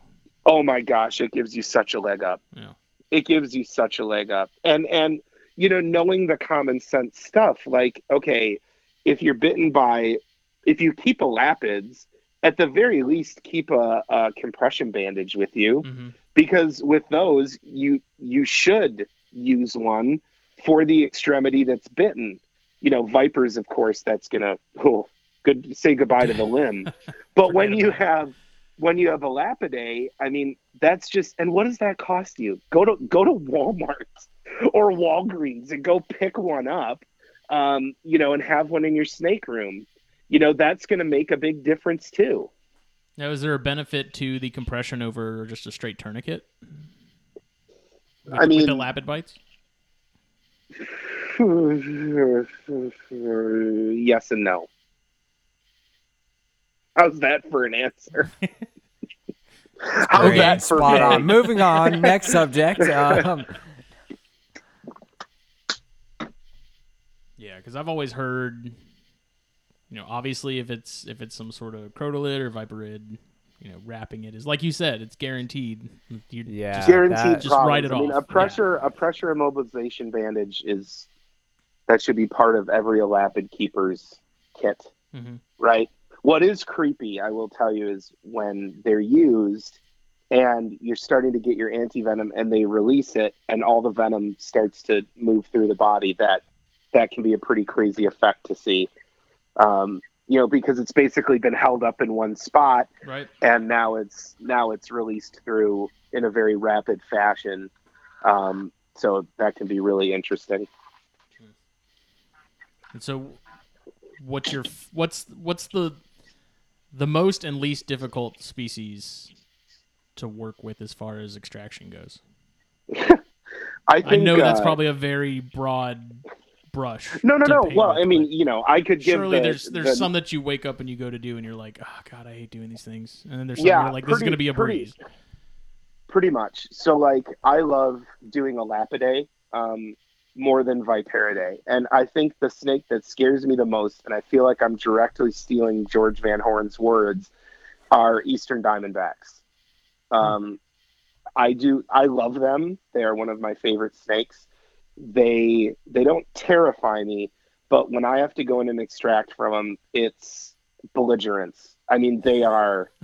I don't do them in front of people typically. Like like Carl Barden is the master of Eastern Diamondbacks. He is by far the best at extracting venom from Eastern Diamondbacks out of anyone I have ever seen, um, either internationally or within the United States. And um, he he has a level of control and understanding of those animals that I do not. Um, I've not had close calls with Eastern Diamondbacks or anything like that. Um, we try to follow Carl's methods, but um, there's just something about a snake that's that huge, with that big of fangs, with that massive of a venom yield, that just makes you pucker a little bit. But I mean, how would, how would those compare though to like a, just a, a decent sized gaboon? That's what I was. I mean, I would think I that about to say. Gaboons- Fairly okay. well, you would think fairly similar, like maybe from a physiological standpoint and stuff like that. But when you when you're holding a gaboon, once that gaboon is pinned, they typically limp out. They're kind of like, okay, Play dead. I'm you got me. you, you Here know, we they're like, you got me. Um, but then when you when you grab an eastern diamondback, in most cases, the ones that I have extracted venom from, they will fight you, um, and they will fight you tooth and nail. Um, Yeah, I've seen some extractions Yeah, I've where they just grab them by the head and they just go nuts. You know, and that Yeah. always that that just watching it makes me pucker, man. I'm like, I couldn't imagine that big of an animal Like thrashing. a rodeo holding on for the full eight seconds. Yeah. it's it's well, it's funny. It drives. Okay, so so in our extraction room, we were doing Eastern Diamondbacks for a bit, but it was driving the gal who's my right hand at this company, Megan Villan, nuts because Carl developed. Okay, it's kind of interesting. So, um, George came up with a way to press down on the body to help support the animal when he was going into pins. So his assistant had like an L-shaped tool um, that would gently press down on the back of the Eastern so it wouldn't thrash around and throw a fit and he could safely get it in his hands. Carl Barden took it one step further and developed the press pad. Mhm. And um, I'm sure if you've ever seen videos of him Yeah, doing I know what you're talking Easterns, you've seen it. Yep. So we kind of took from Carl what he taught us, and we also use uh, the press pad, and that you know that makes it a bit better. That's that's one of the things that's great about the North American venom extractors is we'll all share our experiences and where we screwed up and we try to innovate together and make each other better because for the most part none of us compete against one another. Right. you know um you know my business is all international. Most of theirs is north america. And um of course they do other stuff too. They sell to international institutions that i don't and and what have you. But it's a really tight knit group um, that really try to innovate and share our methods with each other. Um, because you never know if you might need their help or you know all those guys are far more experienced than i am they're older than me they've been doing it much longer um, and so you know i don't view them as you know go to hell you're my competitor i go you're a potential mentor and you're smarter than me Mhm. so you know help me do this better Well, I'd I mean, we've with, learned- it, with it being such a small group, I'd imagine you almost have to have it like that. You know. Yeah, I mean it's tough because some of the international venom producers don't like that type of relationship. It's it's very different and it can be very contentious. But yeah, I'm sure there's a lot um, of politics involved. Yeah, um, you know, and anti venom right now is big business. And I don't mean that from the venom perspective. I mean that it's every pharmaceutical company, every anti venom manufacturer, rather, fighting tooth and nail to be the anti venom and, and be the solution for global snake bite. And so um, it's it's kind of created divides in weird ways. Anti venom is a weird business, um, a weird, weird business of proprietary information and backstabbing and oh my god, not between the venom extractors, all on the pharmaceutical Yeah, company right, end. right. Somehow that doesn't surprise me. Yeah. So do y'all do or do y'all do anything with like Gila monsters or anything like that? We do. Um, we provide samples, just occasional samples for research. We don't have any contracts for it or anything like that. Gotcha. Um, it's fun to do. Um, I kind of developed a method that's a little bit different than um, everyone else is using. Um, that seems to work really well with a little less stress to the lizard, but um, it's it's minimal. I mean, very minimal of of those toxins that we sell. Okay, I gotcha. See, I'm surprised to hear that it's that it's adamanteus that you s- dislike the most. Because every time I talk to people that keep venomous and they do like extraction stuff, which isn't that many, I fully expect them to say like Bothrops or something like that. Because Bothrops don't bother me. that's Because- see, they, those are the ones that I will like. If I ever do keep exotic venomous, like Bothrops will not be on that list. Yeah. Well, I think gonna I think you know. I mean, I still say one of the easiest, and people think I'm insane, but I, one of the easiest snakes to work with are mambas. I, I truly believe that. Yeah. I mean, you know, um, and I would, I would rather handle a a large bothrops than a forest cobra. You know, Yeah, so personally, I've heard I mean, are bad too. I've heard nothing Oh, but bad things about forest cobras. forests are insane. They're insane. And and you know, it's um it's uh I'll say another thing I shouldn't say. Uh everyone everyone who likes to be flowery, lovey about reptiles, no snake will chase you. Yeah. Get out get out a forest cobra. and then come and talk no to me. fear. Get, get that snake has no fear. It's arboreal. It's fast. You know, um, they have the worst disposition of any cobras. Um, and yeah, everyone that's like, oh, no snake would chase a person. I have watched forest cobras corner people in a room. You know, um, it. Jeez. They are, they are terrors. Yeah. I've heard their husbandry alone is a pain in the ass. I mean, I, I don't know. We've you know we're keeping um, we have on display a uh, a large what's now um, Wolfgang Wüster broke up um, Naja melanoleuca into into five. Oh, was species. it him that did that? Yeah, I didn't know that. I heard um, about it, but I didn't know who was behind it. and so um, the the one that's called the brown forest forest cobra, the Naja subfulva. Um, we have one of those on display. They're the prettiest. They used to be called Cameroon uh, uh, forest cobras because they're red and uh, they're beautiful red and brown with black uh, and white flecks through their black scales. I mean, they're just absolutely stunning. Um, but our husbandry out in the display has just been a, a standard African forest, I got you. um, and we haven't had any problems. And then in the lab, everything is on paper towel. Every single snake is on paper towel. And um. I've got Don't you I've know that four- all your snakes are supposed to be set up in Neglect. Bavaria? Neglect. Oh, Racks that's- are, racks are that's made by the devil. How dare you keep them in those little boxes? Um, Monster.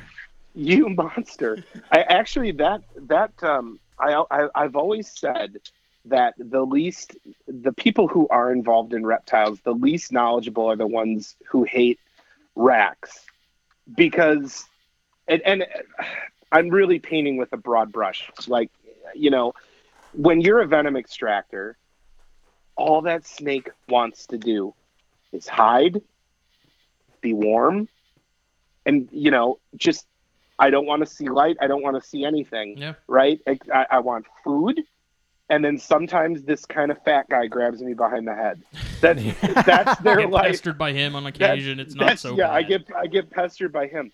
So you know, we are giving those snakes truly the best quality of life they can have, given what they're doing. Mhm. You know, I mean, I absolutely love the serpentarium. One thing I do, and it's just comical. I get like a, I get like I'm six years old again at night when all the light timers go off um, in the serpentarium for nighttime. I just go watch the snakes do their thing Yeah. because they're all in our all our displays are bioactive and um, and all that kind of jazz. So it, it's just fascinating to, to go and watch them act as naturally as they can living in a glass box, right? Um, and it always made me laugh, like the dichotomy of how we as a reptile community argue about how unnatural it is. You know, one person's methods are worse than another person's methods. Well, guess what? It's not natural to feed laboratory grade rice to a reptile or rice, Jesus Christ, mice or rats to a reptile and keep them in a box. Yeah, that's So that's always been my know- argument. Is you know, if you're going to talk about natural versus unnatural, we're all in the wrong. If that's We're all in the wrong. And of course some seriously. are some are some are way more in the wrong. I Mhm. mean, I was laughing the other day. We were gonna as a joke at the at the Serpentarium, we were gonna set up uh, out of an old um, keeping box turtles in captivity book from 1988 or 87 and it showed uh, we were going to set up a mock enclosure of how they said to do it which was like get a 40 gallon fish tank put the green astroturf down Oh put a heat rock in and it's like The dreaded just- heat rock. old old school husbandry man. That's that's where it was at Jeez. Yeah. Yeah, it's with Mambas. It's interesting because after you know you hear all these horror stories of like how bad Mambas are, and then you watch Cody work with his, and they're pretty chill, especially those monster blacks. That I he mean, has. They're aren't like, his- I think it's because they fully know that at any point if they wanted to go somewhere they could. Yeah. But they're like, Aren't- whatever, dude. Aren't are his, his So- so blacks like his favorite animals? I mean, he's got. I think of they them. are. Yeah, He's got yeah, so I, many I- of he loves better black mambas. I have the majority of that pair of Black Mamba's last clutch. Um, Nice. And they're now up to suitable size that we use them on the Venom line. And um, and this is the thing, uh, you know, that with Black Mambas, right? We have um, we have two Black Mambas on display. One is one from Cody. It's a male, um, and it's maybe only six feet long. And then we have the one that we just retired that I've called Big Girl affectionately for the last I don't know how many years. And she's 12 feet and a little bit. Um, her body's about the diameter of a Coke can. And God. that snake, you can take out with a hook, set it down for maintenance because she will not go in a can. Like she will not go in a garbage can. You cannot secure her. So we take her out, and it's only me that handles her. I take her out, I set her on the ground, and she doesn't move Jesus. ever. The anti Mamba. She, Yeah. she's the anti mamba, and so uh, most of my black mambas are that way. Mambas are very inquisitive. They want to go around. They want to crawl around. They want to smell everything. They want to. They want to know what's going on. Um, and I always say that mambas have a switch, and when that switch flips, is when they go absolutely psychotic. But Game on. I mean, if you're, del- I, I, this is what I've always trained people in. If you're deliberate in your moves in working with a mamba, and you understand what they can do as far as getting up the hook and all this other stuff, if you're deliberate and you're patient and you take your time, they are not dangerous to work with. If you go in there and you want to get that snake, it's one thing I really push.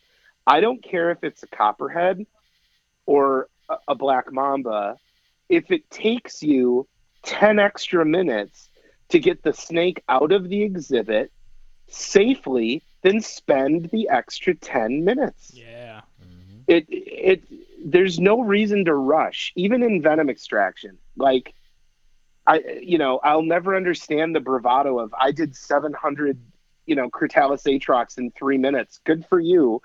I did 10 in 10 minutes and that was enough for me Mhm. right you it's just be deliberate and take your time and plan your moves and and you know that's the best advice i think you can have if you're going to work with that kind of stuff Well, I would think for a lot of people, it's that I don't have control over it. And so if something decides it wants to zig when it should have zagged, people are like, I'm no longer sort of in control of the situation. So they feel like they have to rush to like regain some sort of, like, Right. get their footing back. Well, but I, like, I'm always a firm believer of, you know, any snake, if it wants to, you know, within reason, obviously don't let it disappear down a, you know, air vent or something like that, but let it go where it wants to go. Let it chill out for a second and then do your thing.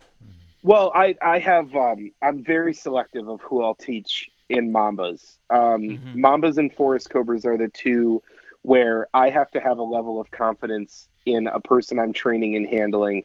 Like uh, I'll put it in perspective. A, a guy started with me uh, when he was 15 years old. His parents were very supportive. They wanted him to be involved in herpetology, and in venomous herpetology specifically. He's now on his fourth year with me and he has probably done i'm not exaggerating 10,000 handlings easily in those 4 years and he is just now learning forest cobras and mambas. Hmm. Wow. but you learn things like okay if this black mamba or green mamba whatever the hell starts climbing up the hook and i can't get it to come off the hook i can just lay the hook down or drop the hook and walk simple away and get solution. another tool. You know but but people panic you know that snake starts coming up the hook and it's not even being defensive. It's not yeah, it's just like, hey, dude, it's just- what are you doing? hey Oh, your your hands there. It smells different. can i smell it? Yeah. Just just set the hook down and walk away and go get a tool you know um, get a different tool and and get control of the animal. Just patience and just take your time. You know it drives a lot of my interns nuts. Like if they want to pull out a copperhead to do maintenance i make them scan the area that there's no hazards on the floor that they know where everything is where is the rolling trash can i'm going to put the snake in Mhm. and where is an extra tool if I drop this tool? And they're like, God, this is so pathetic. And I said, Yeah, but when you drop the snake and it starts to go and the hook falls and you need another hook, now you know where it is. Like, just take your time. Mhm. That's all you need to do. God, can you imagine how fast one of those big blacks that Cody has would kill you? If one of those just unloaded on you, Yeah. dude, you'd be laid out It's- so quick. Be done. You'd be, you'd be, yeah. I mean, we we have a policy and it's wrong, and I'll get lambasted for it, but um, we actually will push. There's a certain type of antivenom we provide venoms for. Um, of course, we stock all that stuff on hand, but the directions for my staff are to start pushing it before the ambulance is even there.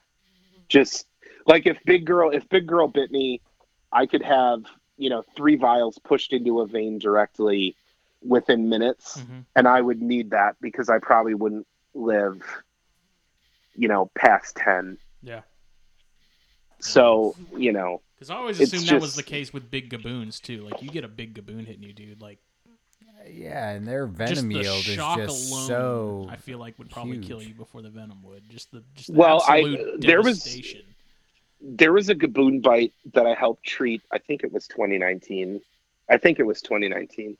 Um, and it's well cataloged on the MToxins Instagram. You'd have to go back quite a ways now. Mhm. Um, but that was one of the most devastating bites I've ever seen someone someone get through. And that particular patient is the patient that had been bitten multiple times over the course of a few years and was starting to become allergic to antivenom. Oh, Um, Oh, no. And so, you know, they start administering it, and you go into anaphylaxis, and now not only is your hand rotting off, um, and you know your lymphatic system is going to hell, everything is going to hell. Now you can't breathe. mhm. You know, now you're in shock. Um, so, you know, but the tissue damage that I've seen them do in a short amount of time is unbelievable. How big And was that- the one that that you treated? How big was that gaboon? It was two and a half feet long, and it got it got one fang all the way into the hand. Um, the other fang just grazed it. Um, we were able to save all of his fingers, Um, but he's on. I I don't want to exaggerate it, but I think he's on multiple reconstructive surgeries and physical therapy for a long time. Wow. Because I mean, doesn't the doesn't gaboon venom just absolutely obliterate your kidneys? Is that Yeah, I mean, it, yes. I mean, it, it'll hit you in so many different ways. You know, I mean, his blood was basically water.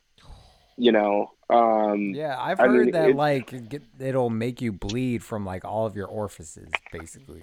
a lot of snakes will. You know, everyone mentions the boomslang, but you know, echis bites do that. hmm Atheris bites will do that. Yeah, I've read a handful Um, of reports that talked about thinning, a lot of anticoagulation going on, and Mm-hmm. Yeah. Yeah, it's crazy. I mean, I had a, I've only had two envenomations, and one of which was a Bothrops atrox, Oh. and that that turned my blood to literal water. Jeez. Unbelievable. Unbelievable. no, thank you. I mean, I Yeah, took that a wasn't pleasant. Crotalus Atrox, but that wasn't fun. But you can keep the Bothrops. Yeah. So what's what's your opinions on the uh, on self immunization? Because I know you, Hmm? you want the self the uh, the self immunization. I know you wanted to. I'm interested to hear your thoughts on that because you wanted to talk about that a little bit. it's one of my favorite topics. it's such a fun topic. So the enthusiasm. I love it. It it is. No, uh, yeah, I I think it's important to talk about because it's gaining a lot more popularity Mhm. as of late like especially in like halfway through 2019 there's like a ton of new self immunizers that have popped up, you know? And this is the only thing like I won't get political, but I'm a staunch libertarian. People can do what they want with their what they do in the privacy of their own home is their business, Mhm. right? And so if someone wants to shoot heroin into their eyeballs, go go right ahead. The thing that I think is difficult is that you know there's some popular self immunizers like Tim Friede and people like that, but Tim has a very excellent understanding of immunology.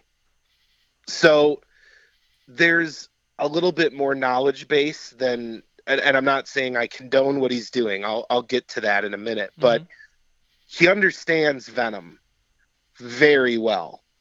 And there's a lot of Billy Bobs right now extracting from gaboons in their garage and then injecting it into their leg and then getting abscesses Yeah. and all this kind of stuff. So so here's the thing with self-immunization. Does it work? Yes. It absolutely works. It's a flu shot. It's the same theory we use for immunizing horses to make antivenom. Um, you know, we're initiating an immune response and we're blah blah blah and IgG antibodies and etc. But what people don't think about are the other effects to their body. And um, so, you know, a person can survive a black mamba bite without serum, and that's great. But when you look at their kidneys, you look at their liver, you look at everything else, wow, it's gone to hell. Yeah. I can't figure out why. Um, a, a toxin is a toxin. It doesn't belong in the body, and um, shooting yourself up with it, um, you're just hurting other things, right? Like to me, it should be a way bigger focus. Like, uh, how about just not get bit? Yeah. You know, solution. take your time. What a use your concept. tools. Instead of focusing on that, And- let's focus on how to do this properly. And, so many people say, you know, like look at Bill Haast, look what Bill Haast did, and and it's true. You know, Bill was a huge proponent of self immunization, and it and he did some pretty incredible things with it. At the same time, when he started immunizing himself in the 40s, I mean, when you look at it, there wasn't even a North American coral snake antivenom at that time Right. you know there wasn't uh, there there weren't antivenoms for a lot of what bill was working with and so his theory of a lot of these things and taking these rare venoms and immunizing himself wasn't because he wanted to be superman it was because there was no anti venom Yeah, it was almost out anyway. Yeah, I guess you know that actually that makes sense if you're going to be working with those animals, you know, and there's always that chance of being bit. I mean, And we get we get asked all the time, do you inject yourselves with venom? And um, Turn into Spider Man. yeah, I, I'm basically I'm like, no, I just drink heavily and smoke too many cigarettes, and that's hey, this is kind of how how I function. Um, Blazing saddles. yeah, This Yeah, is the- exactly. this, is, Yeah, this is my shooting exactly. hand. no it's um yeah it's uh I, I so the point is is that does it work yes it does work right? You, and any scientist that says it doesn't work is a bold-faced liar. Is it ethical? No. Is it uh is it good for the rest of your body downstream? No. So why do it? No. you know that's that's kind of where i'm at. Sounds like a lot of trouble to go through too. Like it's way more trouble than I think it's worth. Like yeah. I feel Well, like, I feel I'm like gonna you dose die. this out and make sure that it's the right dose, because otherwise I'll really screw myself up. Sounds It's- like you just die from ruining your body before you would die from an Yeah. actual I'm snake curious bite. Like, like, if you weren't immune, like effects on the heart, you know, stuff like that. right? Yeah, and I mean that's the stuff that nobody's looked at, Mm-hmm. right? Like, um, you know, there's a group looking at Tim Friede's uh, antibodies right now, Mhm. and and it's very interesting. The problem is is that the FDA and more than likely the World Health Organization will never approve a human-derived product, right? So human experimentation has always been frowned upon and illegal um, in most regards, and it's just you know uh, to me it makes more sense to make a better serum Yeah. make a better anti-venom handle your snakes safer um, educate educate educate you know villagers and everything like that. I mean there was a time when the dream was for a, a lot of the immunizers that um, you know these people working in the fields in africa would go and get their booster shot of that would protect them from a black mamba bite and stuff like that it, it's just not going to happen. We can, we can barely get anti-venom to these people, much less Right. immunization boosters um, on a regular basis to keep their immune response going against snakebite. We can solve it's that just problem not- when they get Ebola under control. Yeah, yeah, Let's tackle that hurdle first. exactly. Oh, man. What's your favorite of theirs? Well, quick draw, I'm quick draw. okay. My favorite would probably be Chlorechis. Really? Yeah, well, I like them. They he have big, so disappointed. they have Ishii, big derpy man. faces. They have big derpy faces, and they're just I don't know. They're just cool. I really like them. last Columbia show I went to had some really nice ones. Like really thick yellow bands, like those little yellow Yeah. dashes. Oh man, I was that thing is sexy. Yeah. They're beautiful. They actually ride a hook decent, um, and and they're they're usually not as picky. Uh, I know a lot of the Squam people argue with me, but they're not as picky as Squams to get to get feeding. They're hardier imports in a lot of of scenarios, um, and they're they're gorgeous. They're just I don't know that that's always. I mean, there's so many cool Atheris, but that's always that's the one I'm always like, oh, look at that face. It's so cute. And I know when we were messaging each other earlier, you had mentioned Hispida. Do you guys ever have any of those? No, No. um, and I've only ever seen one once at a um, at a museum in Africa. I was able to see one in person, um, and they fascinate me, but they do so poorly in captivity. And I think, excuse me, there's there's a lot of reasons for that. Like there's things I'd like to try. Um, to really try to keep them, but they Mhm. they almost never are imported. Um, if they are, they're like six thousand dollars a piece, and I mean that's That's a big roll of the dice. Yeah, it's it, you know, is it going to make it? You don't know. I mean, there's so it's just it's tough. And have y'all done a lot with Boiga? We have. Um, we have for a couple of rear fang studies um, that are going on right now, and extracting venom from rear fang snakes is essentially, I like to say, like Chinese water torture. Is, I mean, is It is- like? Is it just because of the way that they're built? Is it just hard to get a decent No, yield you out get- of them? Like, what's the average yield with most of the boiga that you have? It's uh, if I told you that, I'd have to kill you.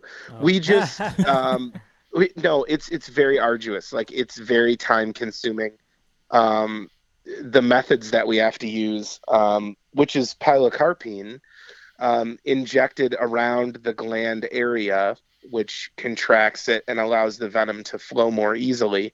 So you're holding a snake that doesn't want to be held. hmm You've got another set of hands doing a very calculated injection. You're trying not to hurt it. You have capillary tubes and micropipettes there, and you're just by the time you're done doing like two boiga, you basically need to just go to the bar.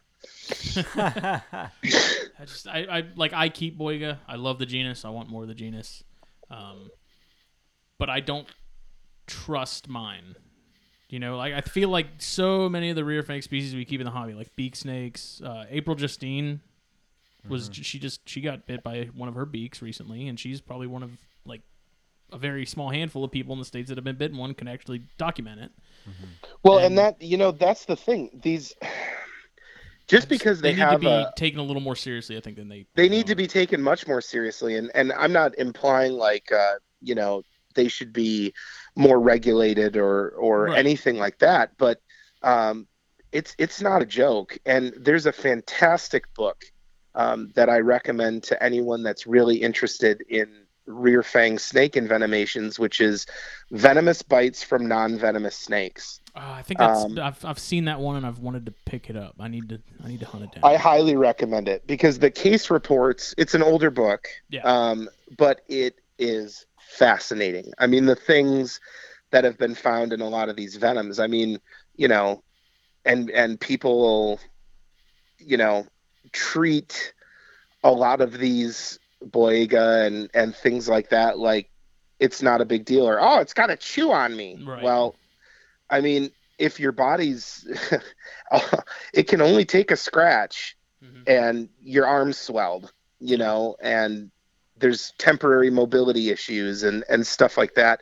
It's, um, it's not always so cut and dry. Mhm. I mean, I saw a bite not that long ago. Someone got bit by uh, I mean, it was maybe a yearling sized cyanea.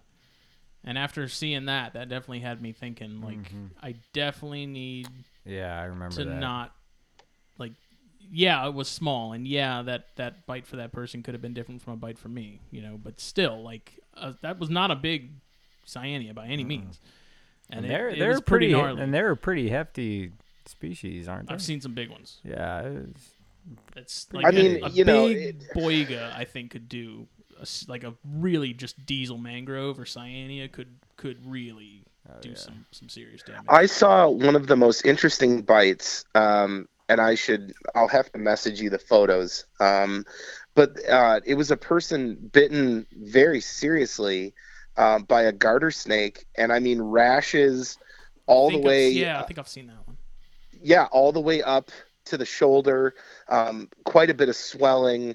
Uh, it, it was insane um, what it did to that person, you know. So, and that's a garter snake. hmm So, which kind of falls into Dr. Fry's belief that every snake, you know, going all the way back is venomous. hmm Well, I mean, there hasn't been a ton of ton of looking into as far as garters and in that group, right? Right. Right.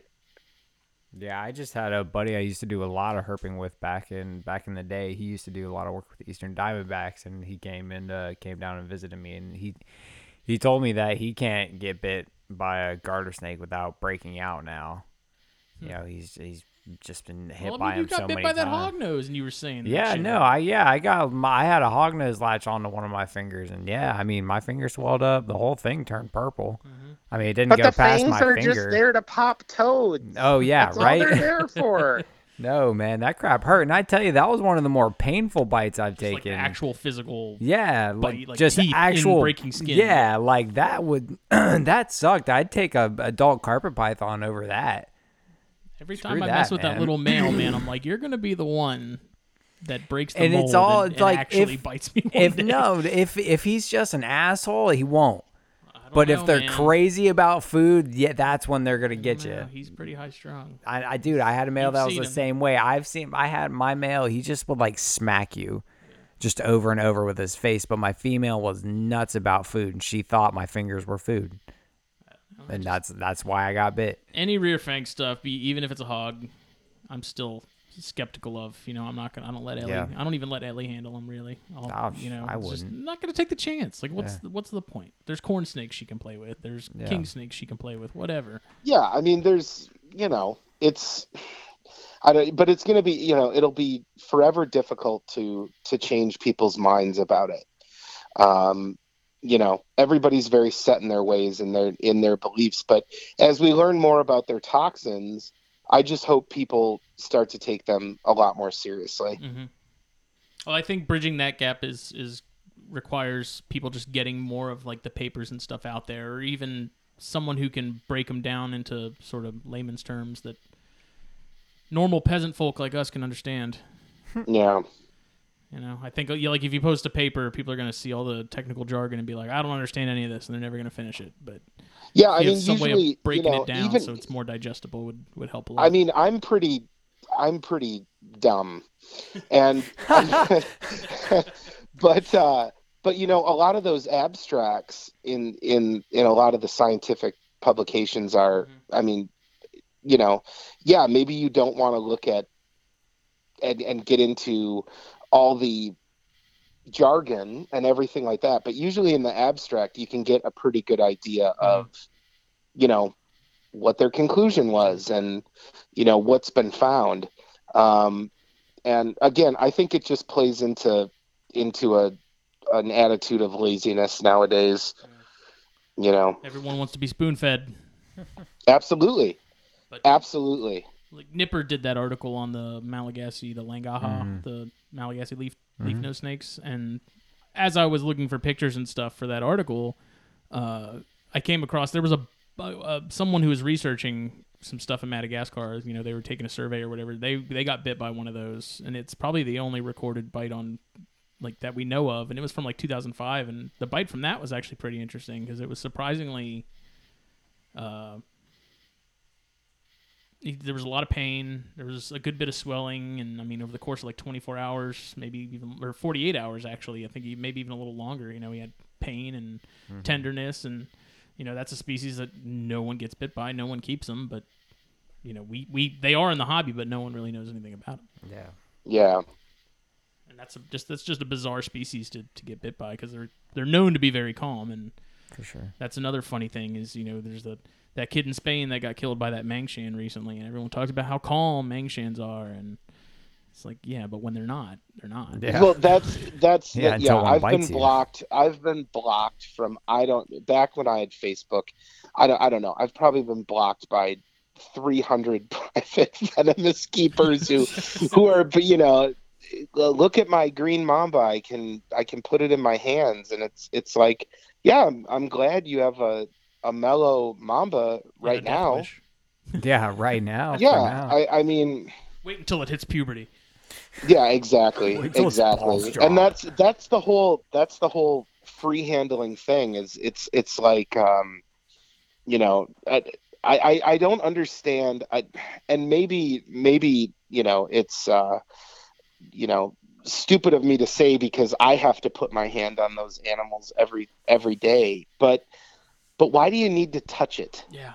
And I hear that argument a lot. They're like, well, what about the venom extractor guys? Like, that's a little different because they're doing it for something. They're not doing it They're for the photo it op. They're a not doing it for the good- a YouTube good video. Purpose. Like It's their job. and they're doing saving I mean, if- people. I don't even really If you- consider that free handling because it's like No, you're doing it in a manner not. that you're supposed and they're to. for the- restrained. yes. Like that's they're not free. Like that's I, I mean, you know, it's the one thing, you know, there's a lot of people internationally that free handle and they say, well, you know, if um, it, you know, it doesn't lead to to legislation because you know I'm in whatever country or or whatever but it's still broadcast on social media and it's still seen by Yeah. everybody. My my here's my big thing right? Again i don't i would never recommend someone free handle a, a deadly animal right but i will say this if you really care about the animal and you want to have some quote unquote bond that you believe you have with it and you want to free handle it why does it have to be on social media Get a dog.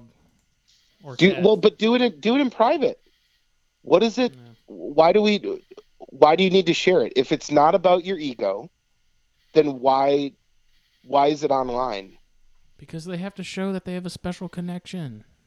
Yeah right The yeah snakes understand them. They can speak I mean, in parcel yeah. tongue. i can i can read their movements They're a i mean partial it's mouth. just- They're I have Harry king. I have.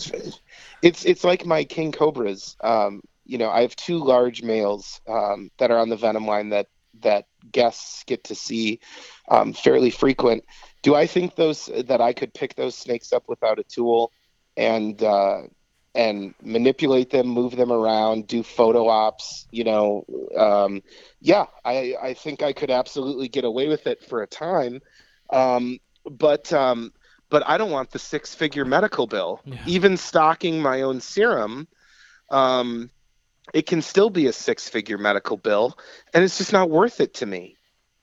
It, it's just I, I don't get it. You know, it's like if if you're gonna free handle because you're so connected to your snake and you're gonna do all that crap, then just do it in private.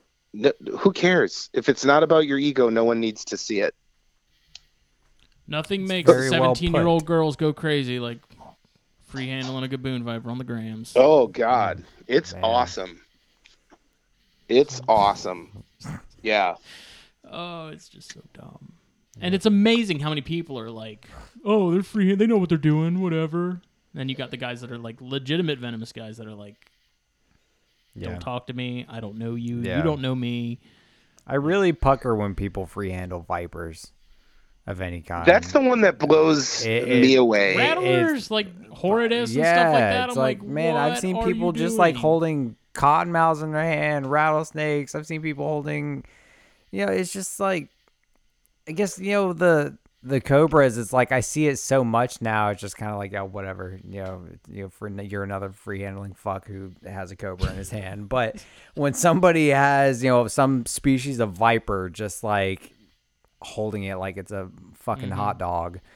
You Well, know, that was- like that was- dude. What are you that was one of my favorite one of my oh, god it's terrible to say but one of my favorite envenomations i helped with um, in the in the private sector was a person who had a a large eyelash viper i mean grotesquely large eyelash viper and was making spaghetti and had it around his neck Oh, and it- bit into his neck Oh.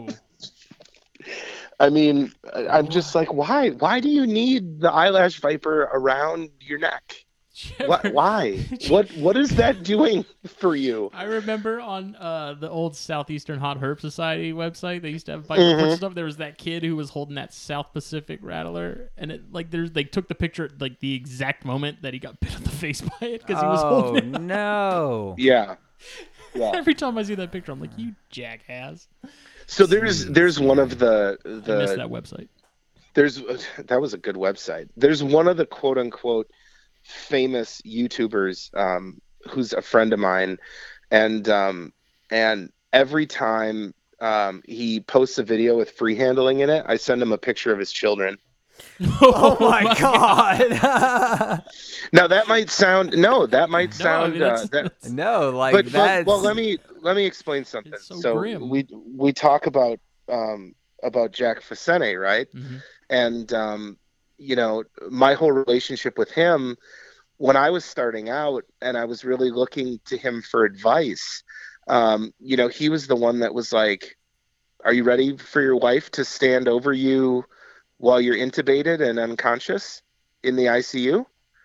and are you ready for your for your kids to potentially you know uh, not have you come home from the lab one day um, Do you have you know that was will ready? something you know that's something that that he drove into me from the get go um, that's like, you know, you're going to have the bad bite eventually.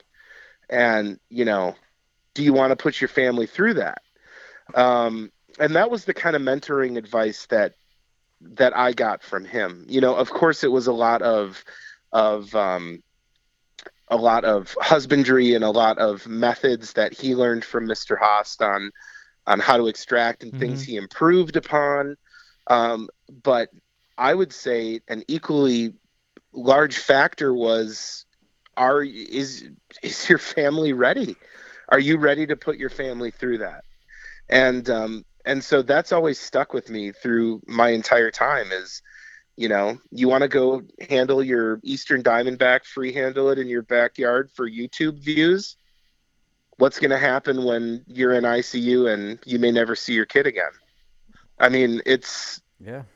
it's serious and and you know these those guys they don't think about that stuff None of the likes and comments are gonna matter when you're.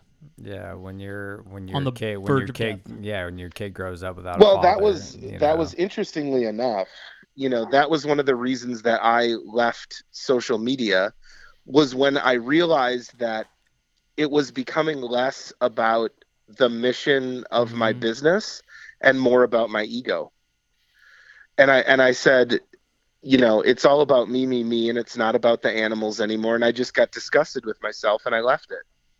And even to this day like you know rarely will i post a thing with my face in it. It's people aren't there to see me interact with the an- they're there to see the animals. Mhm.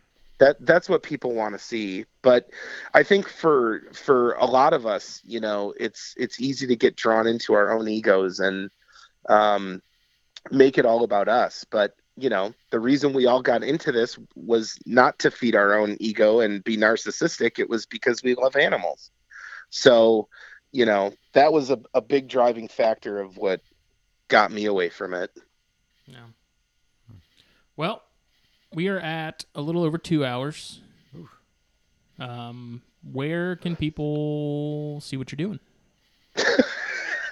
so um, we do have a, uh, a Facebook, um, MToxins Venom Lab Facebook, where you can see um, daily posts of us at the zoo and venom extraction and and stuff like that.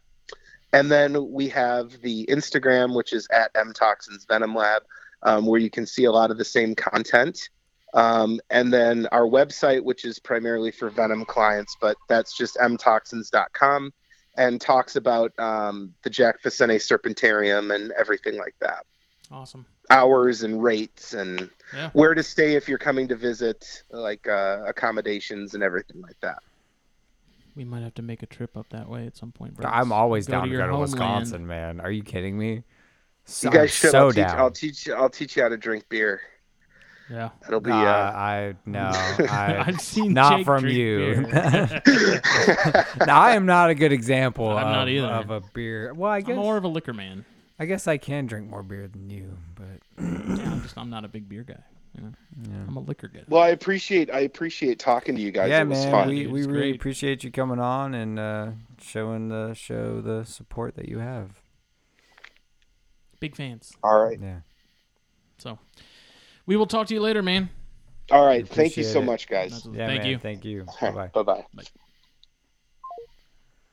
Woof, Another really good one. badass. Another one of my favorites. Sometimes I feel We gotta w- w- okay. We have a hundredth oh, episode oh, coming up soon, right? Oh lord. So we have to figure out what we're gonna do for that. Get me a new chair that I. I, don't you know, I was in. eyeballing some at Walmart. I was like, I want a new chair. I know you want a new chair. Get yourself a new chair. That way, I you take can the old one. just- you don't buy hand me downs. Yeah. New mic. You get the old one. New chair. You get the old one. Exactly. one. Anytime you upgrade, I upgrade. I'm gonna make that happen. It's gonna happen, buddy. Sweet. Hundredth episode. I don't I'll even know what I'm gonna stay do with that one, but yeah, we gotta figure out what we're gonna do for the hundredth episode, dude, because it's coming up in Mm. 15 weeks. we have plenty of time to think about it, Yeah, but I'm thinking like quite a few weeks. our favorite episodes. Um, I don't know. We'll discuss that. We'll figure it out. Yeah. But it is happening soon. Yeah. And this episode was also brought to you by MP Cages and Exotics. Steve Snaketuary. and Steve Snaketuary Venom hot sauces. Sean's cages and racks are awesome. Phil got his today. Yes. He got. oh, he it's got, so dude, nice. That thing looks. That thing awesome. is so on like, point. I man. understand the lock mechanism on it now because he's getting it made for Venomous, and so Sean I custom like how made you this could thing. you put you just push it Right, down You don't and have to have then the key in it. It just locks. just yeah. oh man, Very Sean, cool. he's su- Sean's Sean is a god. yeah. He's a god. Yeah. He's amazing. And uh, Steve, obviously, Steve's doing awesome work. Nicest guy in the educating world people. His hot sauces are awesome. Support him. Support the Snaketuary. By buying his hot sauces, you are supporting him and his uh, educational collection. All the good stuff he does. And you know he's a good guy. yeah. He's an EMT. He's a firefighter. All that good stuff. We did an episode with each of our sponsors not too long We ago. did one with Sean twice. Yes. Um. So and we've had we had Steve on Not that long ago. Not that long Two months ago? Yeah, before we had Sean on the second time. Yep. So But go back and check those out. Yeah. Follow us on Facebook and Instagram at the Herpetoculture Podcast, the herpetoculturepodcast.com. Follow me at Palmetto Coast Exotics on all platforms. follow me at JOB Morelia on all platforms. The Herpetoculture Podcast is available on SoundCloud, iTunes, Google Play, and Spotify. Correct. Yes. But actually, I've come to find it's actually on iHeartRadio and everything now too. Oh. Like I Really? don't know how this happens, but if you Google the podcast, it's on like a bunch of different websites now. really, I don't know if it's like some little foreign dude like hijacking our stuff and uploading it as a like I don't know, Hmm. but it's on there. It's easy to find. Whatever. yeah. So, we will see y'all next Thank you week. for tuning in. This was a really good episode. I really liked was it. I have a feeling Nipper's going to be very Yeah. excited about this one. I always feel kind of awkward at episodes like this because, like, I'm not a big venomous guy, so like, I, I'm really not as educated in this, you know, spectrum of the hobby. So I always feel so quiet in uh in, in these episodes, but I mostly Dude, just could listen day, and, and learn. Like snakes and stogies has actually become mostly venomous Uh, talk yeah, for the I most part. can and it's just- imagine. you know- Between you and Phil. well, we yeah. had Brent and we had Chris Uh, Woodcock yeah. on recently with us. Yeah. Um, which that actually ended up. It was supposed to just be me, Phil, and Brent, and then Chris was watching on YouTube. He's like, "How can I get in on this?" I sent him the link. I was like, "Dude, come on in." Come on, And I right was now. like, "Open the door." I was like, "Come You on, ca- you come with me if you want to live." you know. And we, we were talking about Come here venomous stuff, once. man. It was like one of my favorite episodes that we've done of Snakes and Stogies. It was like three hours long. It's great, Jesus. dude. Those those videos are long, but they're fun Yeah. because like it, what it is is like me and Phil will decide when we're gonna do it. It's usually like that morning. We're like, hey, mm. you want to smoke tonight? Yeah. And then it's like, who do you want to get on? I don't know. So I'll just go and like put out a message Hey, on hey, Facebook. who hey. wants who wants to join? And like I'll have like James Lewis will be like me. Chris Painshab will be like me. You know, all these Yeah. other people. I'm like, here's the link. Come on in. You know, Come it's on. just like we. It's just completely off party. the cuff. Just yeah, Yeah. It's so casual. It's fun. It's on my YouTube channel. It's chill. Um, I want to upload previous episodes like as audio only onto our SoundCloud on here, and I might do it. I don't know. I don't want to mess up our stats. Yeah. Not that they really matter. It's just kind of fun to watch, but I don't know. There's a lot of really good info on those Yeah. usually, so For sure. I kind of want to upload it just so it's there. I've had some people ask me if I could put it as audio only. So But anyways, let's end this. yep, we'll catch y'all next week. Thank you everybody. Bye bye.